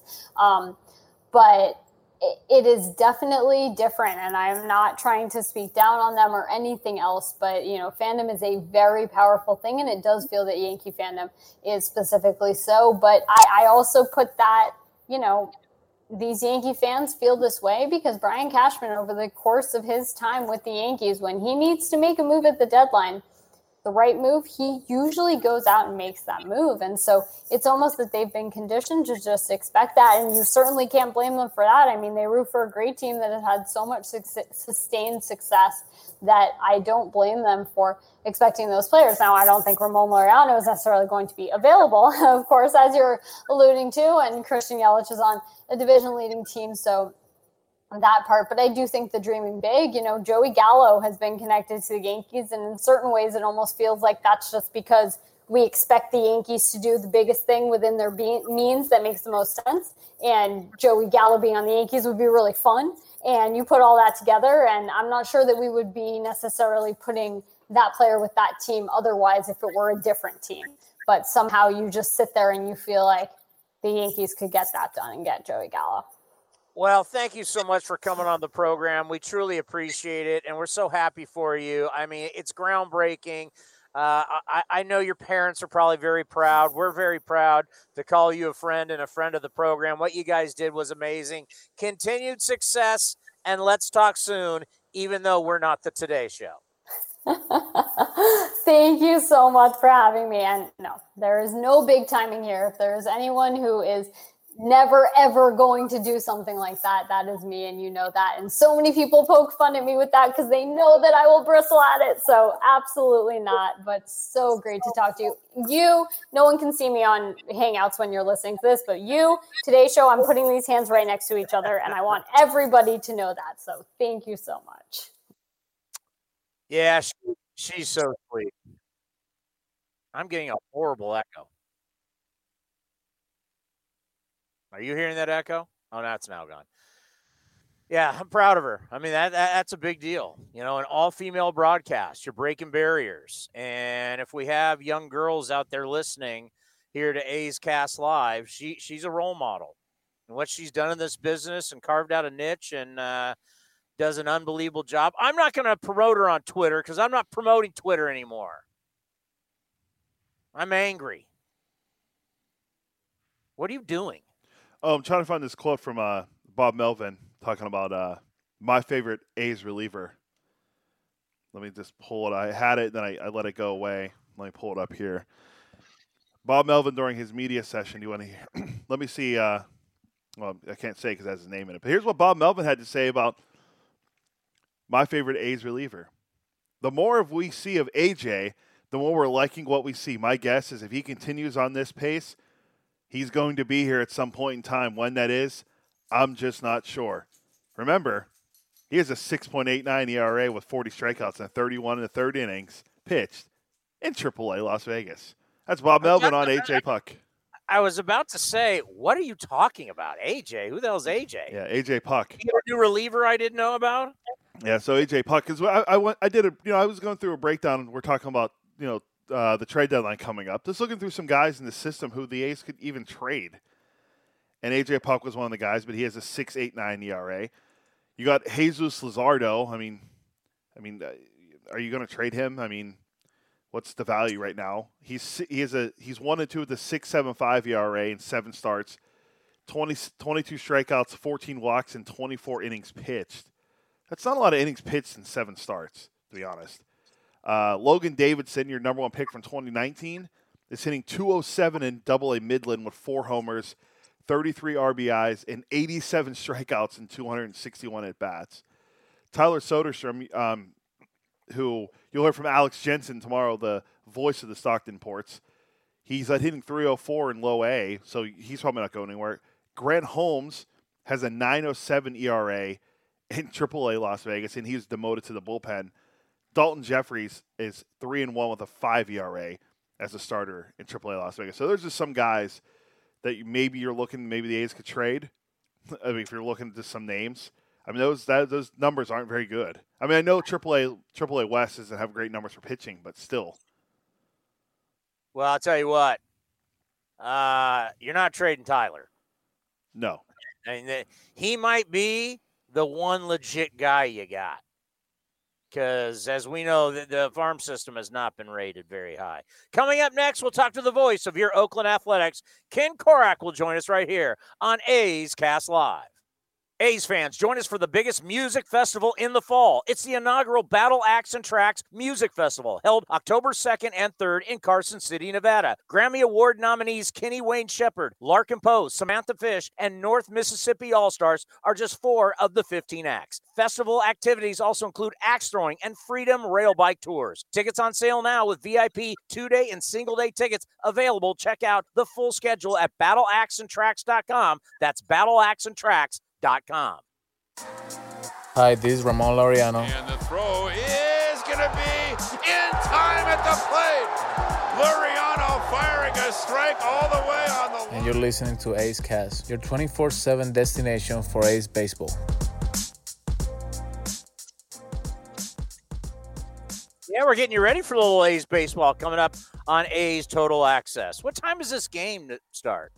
Uh, the game's first pitch is seven ten. A's total access is at six. Oh, they're back to the regular time up in Seattle. Yeah, it's a it's a weird. It's like isn't it like three straight seven ten starts? Yeah, because you know how much I love that Saturday night seven ten start. That's always magical. And then Seattle or uh, San Diego, I believe, is seven ten on Tuesday. I know for sure. Uh, when are they going to get it? When are they going to get it? If you're going to be playing long games, you shouldn't be starting at 710 or 707 or 715. This 630, 640 start time is, I think we all would agree that this, and you can't tell me traffic, there's going to be traffic no matter what.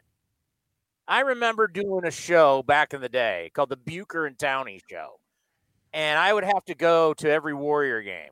I know, woe is me. Um, but there are times where I'd leave when the show was over and we'd throw it to pregame and Tim Roye.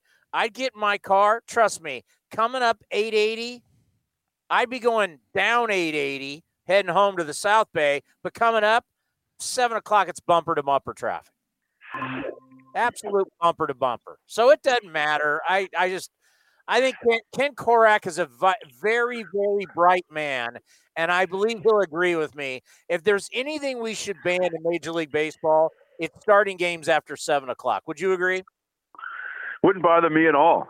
I mean, at my age, the earlier I can get to bed, the better, Chris. I, I've been loving the 630, 640 starts. I think they're fantastic.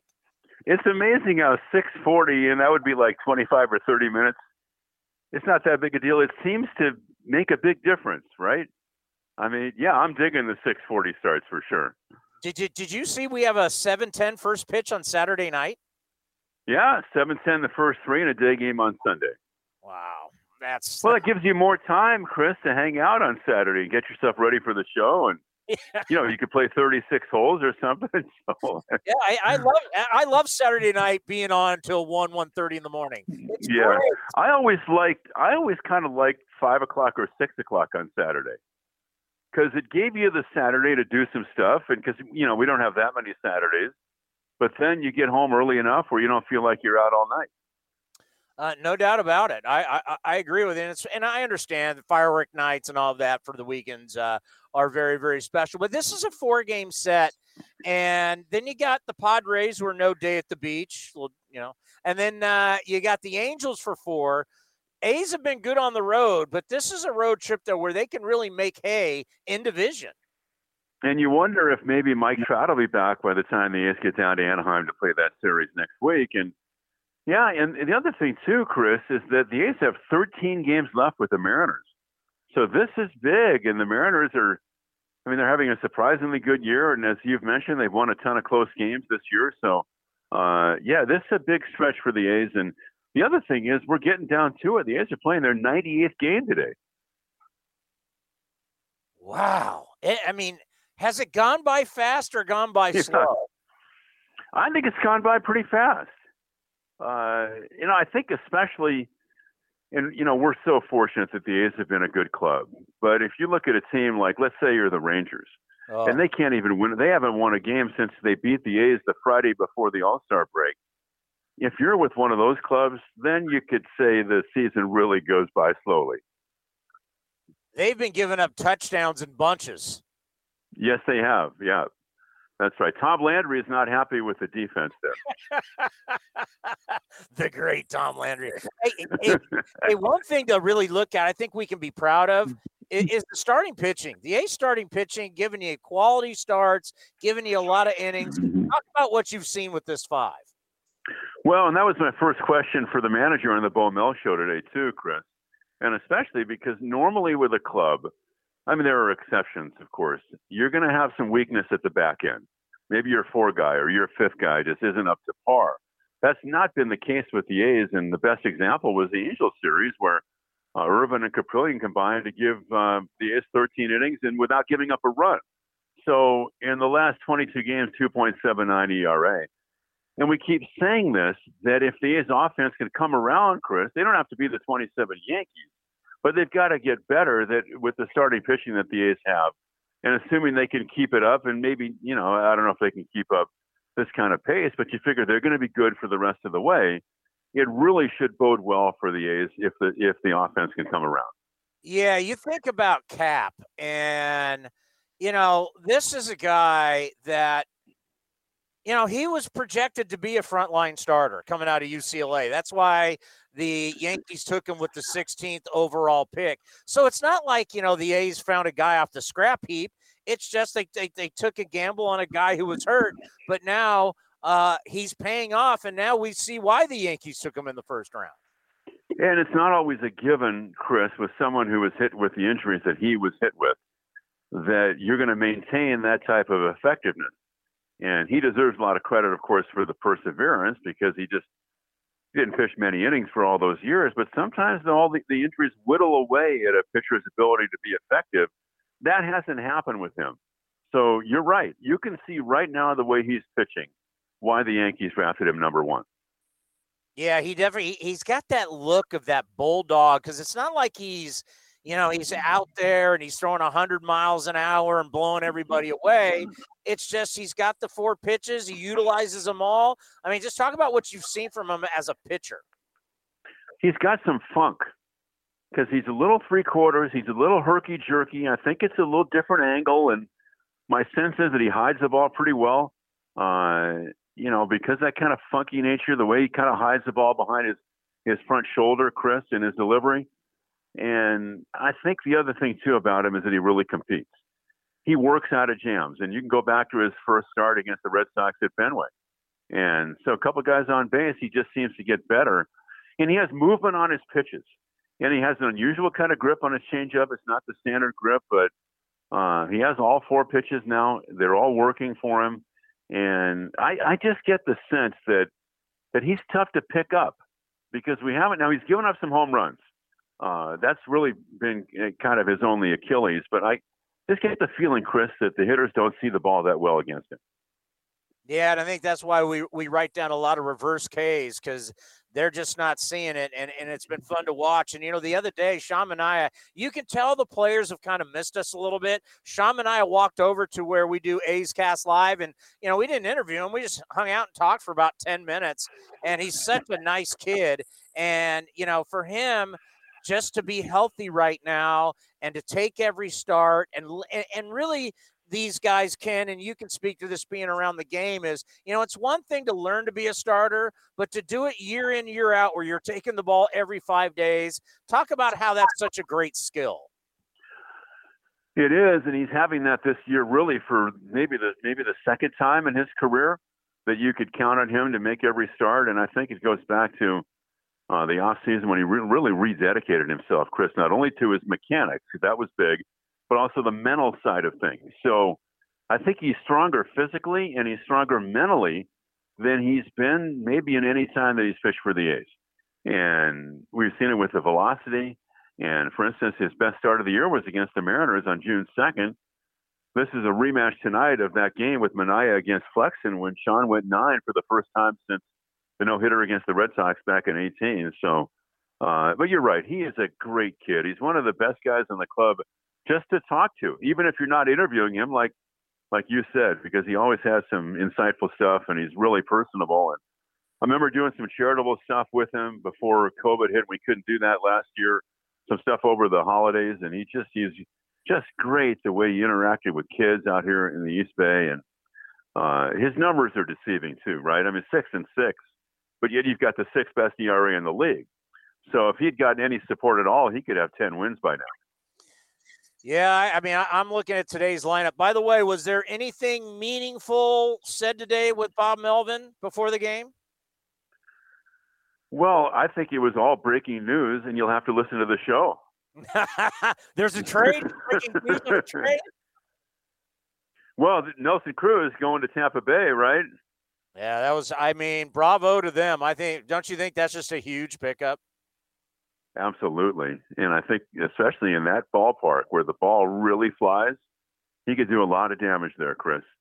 And this this a club, the Rays, that I mean they're in it to win it, and I I'd be surprised if they didn't make. You know, I I, I think the Rays and the A's will both make the postseason. I don't know whether those you know whether the A's can pass the Astros or whether the Rays can win their division. But I think both these clubs have a chance. Maybe they're going to see each other again in the postseason this year. Yeah, the thing that scares me a little bit is I'm just looking at the A's lineup, and these are some of the averages uh, 239, 238, 214, 219, 198, 232. I mean, we're almost in August, Ken. I mean, how much does this scare you? Well, it does, and they've got to get Chapman going. I mean, there's no doubt that that he and Bo Mel has a deep faith in him, and he said today on the Zoom call that he thinks Matt will eventually wind up back in the middle of the order. But he, that's a pretty big bet, and he's batting seventh, and he's hitting 219. So, you know, thank goodness for the club that it's not it hasn't affected his defense, which is always great. So, you're right. They've got to get it going offensively. They've for the last three weeks, their team batting average is just a tick over 200. So, uh, for sure, and we'll see. Maybe maybe they're going to cook something up at the deadline. You know, we're the deadline's a week from tomorrow, so we'll see what uh, Billy and David might have in store for that too. Yeah, what's so interesting about the deadline is, you know, finding out who the buyers are, finding out who the sellers are. And I got to think, Ken, it, it, like if you were a GM or and I was a GM and I was a seller and I had something that multiple teams wanted, I would take this thing to as close as the deadline as possible because now without the waiver wire process, you might get some GMs, don't you think, that could be very desperate. That's right, but you can't overplay your hand either. We've seen teams that feel like they might be able to make a deal or a big splash by trading someone and getting a bunch of prospects back, and then you wind up at the deadline and the market runs dry. So it's a poker game, right? So I think you've got to really be careful, and you you kind of have to know uh, who you're dealing with or your who your potential trading partners are, and the deals that you might have on the table as we get closer. So uh, you don't want to get caught in that situation. But uh, the, you know the A's, they're right now. You know that the A's have evaluated their club, and they've determined where the needs are, and now they're trying to find a fit with other clubs around baseball. And you know, normally the A's at this time of year uh, do something, and sometimes it's even a significant move. Well, we went out for a couple last night with uh, the great Alex Jensen, and we have found that there's been a lot of scouts poking around uh, the Stockton ports these days. So I'm sure that's happening uh, all at high A. I'm sure it's happening at double A. It's triple A. Right. So, so you know stuff's going on when the scouts start coming around your games. Because Stockton was playing San Jose at Chris Townsend Field, better known as San Jose Muni, right? Yesterday. Yes, the and house, the house that George Brett and I built. That's right. And they, I remember doing games there in the Cal League, man. And then, uh, well, I think I'm not an expert on on all the prospects in the system, but I think the best prospects in the A's organization right now are playing for the Stockton club. So guys like Buelvas and Butler, obviously Soderstrom, they're not going to trade him. So it wouldn't surprise me. You know, it doesn't surprise me to hear that. that scouts were there because if you're looking for guys that are up and coming in an organization, might be, you know, three or four years away, I would be taking a look at that Stockton club too if I was a scout. Did you know that the genius Bill Walsh once coached an amateur football team at San Jose Muni? Well, I know that he was a he's a former Spartan, or you know, obviously the late Bill Walsh, you know, Spartan legend. I did not know that they played football down there. Yeah, I spent a lot of time down there when I was doing Spartan football because, of course, they they practiced right down near there at South Campus all those years.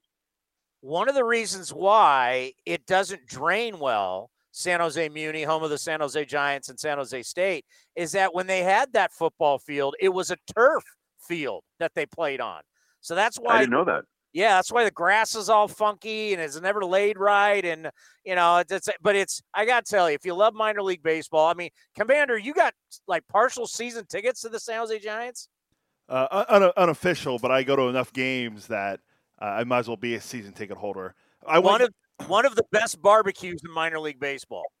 Yeah, I went yesterday and actually helped Alex Jensen on the broadcast because the Ports game was on A's Cast. But usually I go I go as a fan just to watch minor league baseball. But it's a lot of fun down there. Minor league baseball is a completely different uh, animal than it is going to watch Major League Baseball. So, uh, and that ballpark's Yeah, a lot you know, of fun.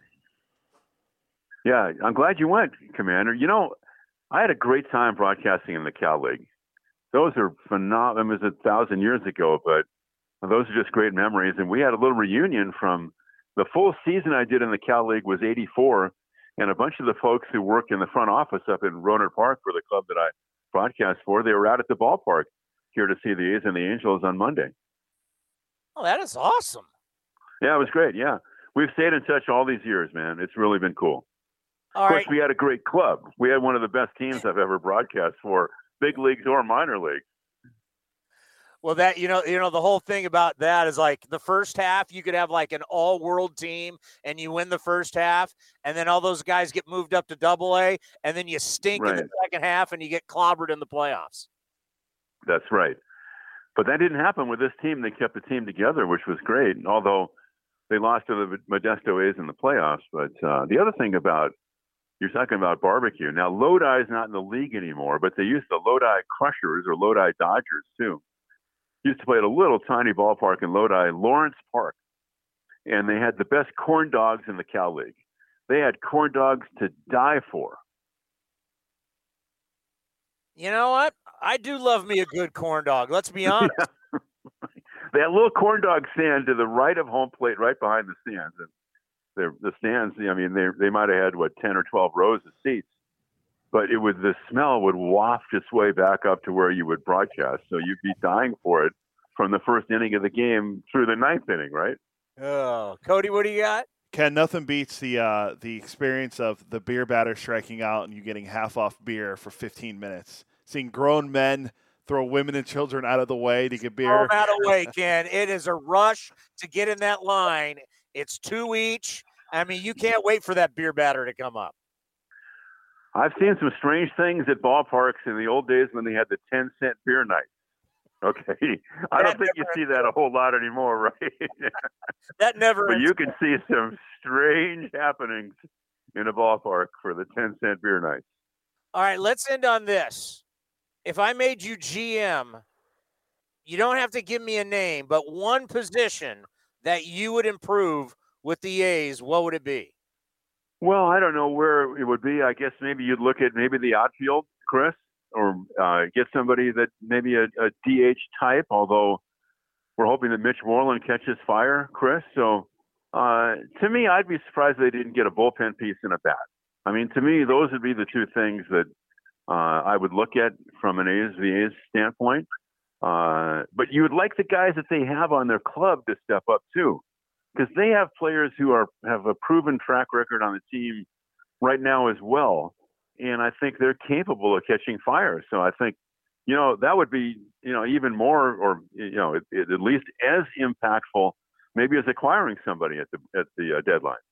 Did you say that Lodi team was the Dodgers? At one time, the Dodgers had their club in Lodi. Yeah, So, Cubs had a team there as well. so when the Dodgers were there, were those Farmer John corn dogs? oh, that's a good question, man. that was a cool trip because you stayed in the we stayed in the Stockton Inn. I'm not even sure if it's there anymore. Uh, right off the 99, and you'd like get a week of baseball there because you'd knock out the games against Stockton and Lodi, and you stay in the same hotel. So that was pretty cool.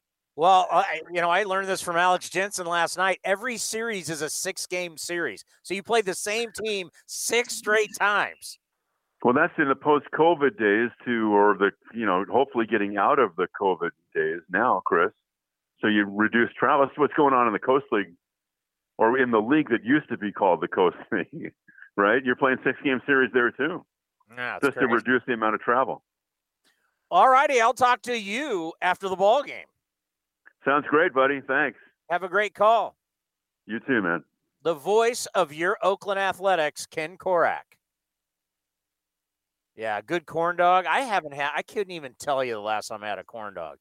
But when I was a kid, you know, there was a couple things that that that obviously we had in our house. Right, we had chicken pies. Right, San Diego Chicken Pie Shop, family business, been around for 80, 83 years.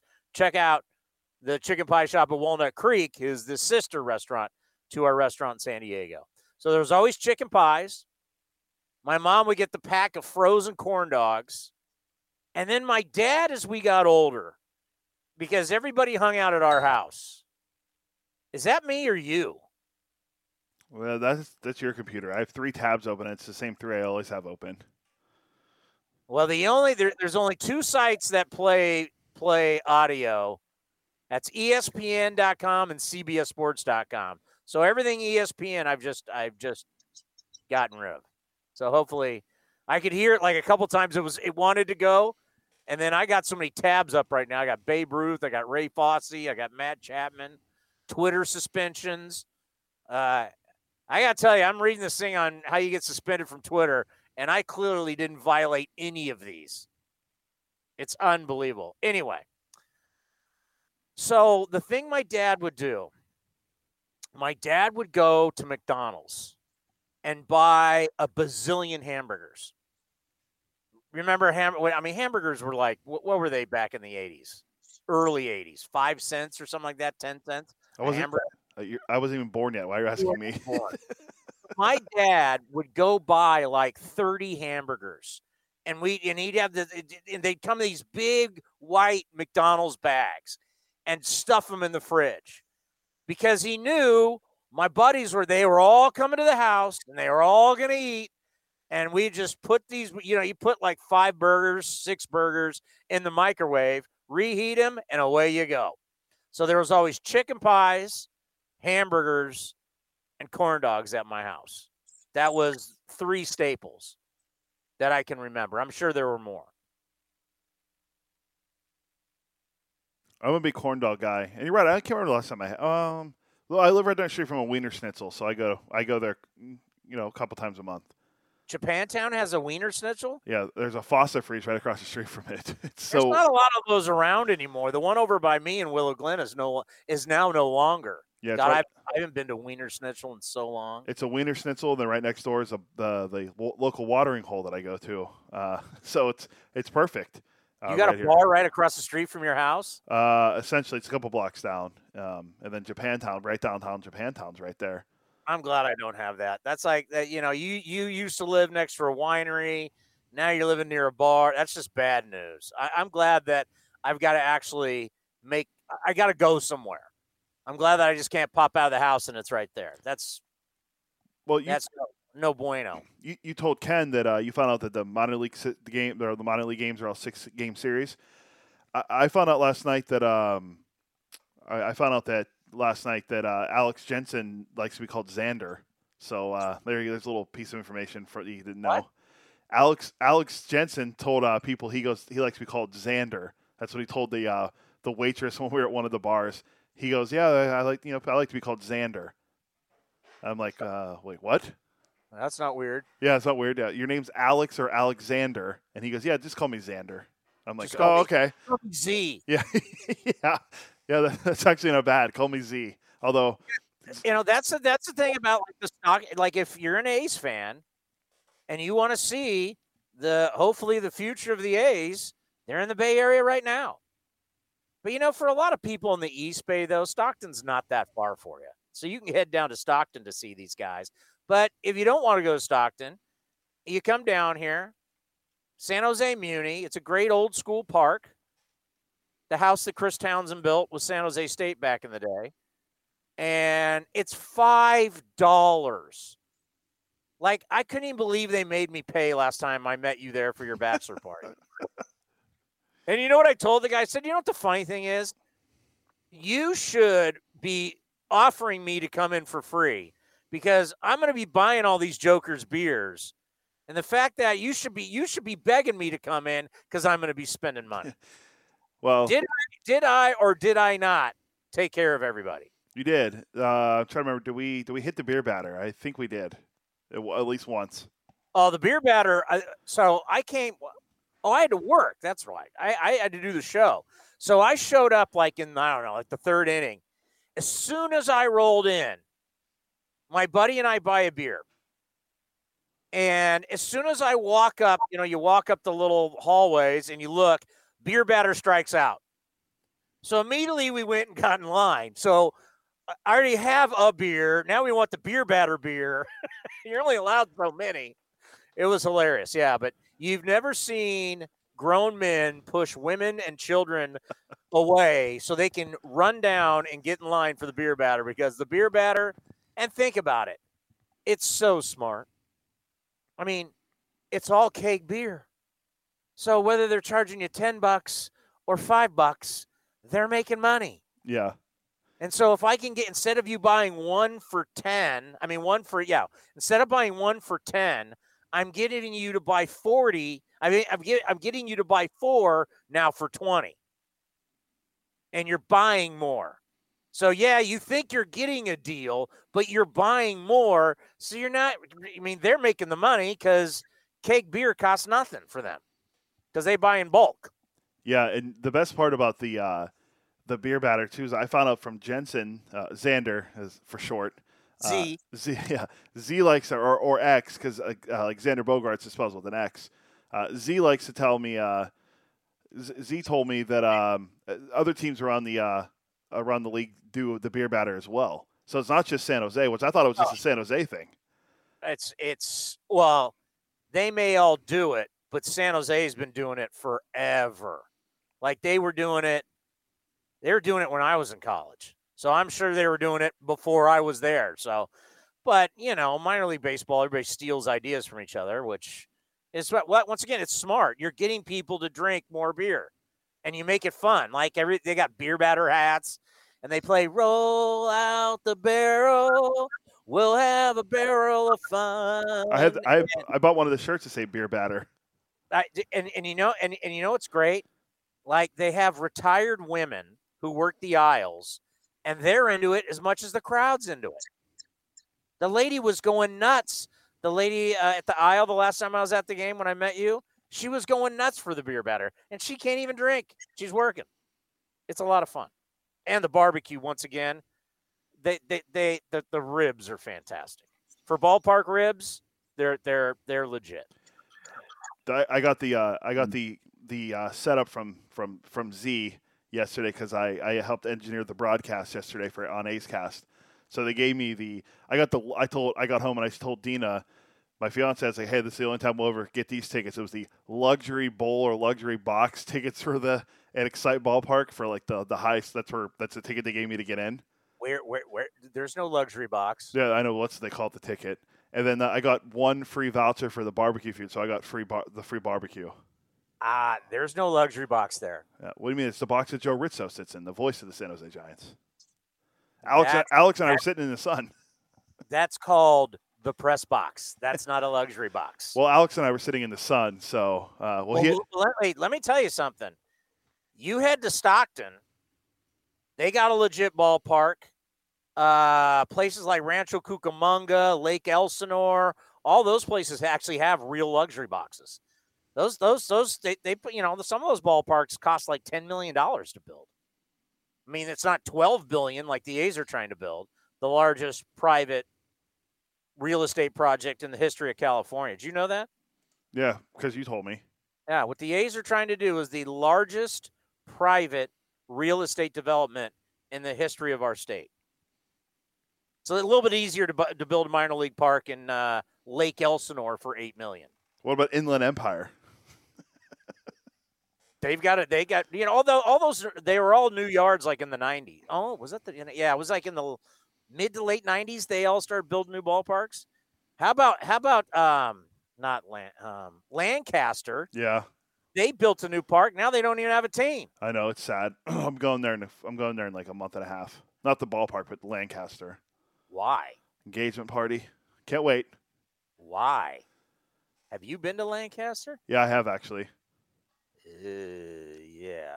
I, I've been to the real Lanca- Lancaster, which is the one in Pennsylvania where the Amish live. That's the that's the one you want to go to. uh, one of my one of my good friends grew up in Lancaster. I went there once.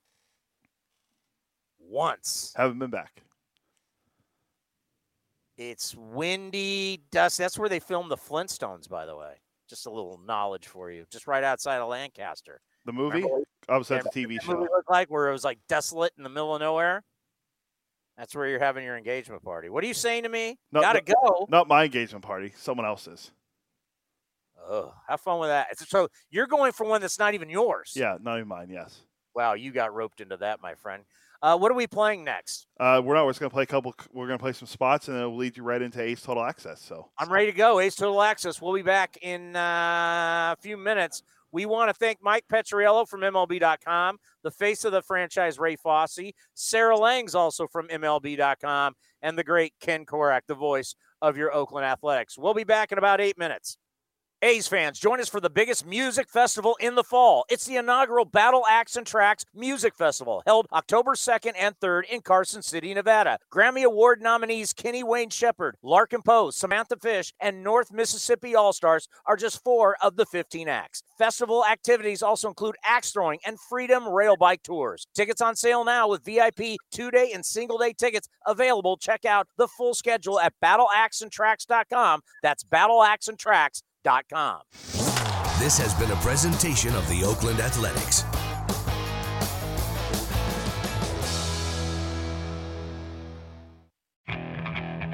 Okay, picture this. It's Friday afternoon when a thought hits you. I can waste another weekend doing the same old whatever, or I can conquer it. I can hop into my all new Hyundai Santa Fe and hit the road. Any road. The steeper, the better. Because my all new Santa Fe is available with HTRAC all wheel drive, so I can hit the trail without a worry in the world. Heck, with three rows and best in class rear cargo space, I can pack the whole family in with all our gear. We've got available dual wireless charging for our phones, so we'll never lose touch with civilization, and we won't lose touch with the primordial power of Mother Earth. So, which is it? Waste the weekend or do something a little more epic? And conquer it in the all new Hyundai Santa Fe. Visit HyundaiUSA.com or call 562-314-4603 for more details. Hyundai, there's joy in every journey.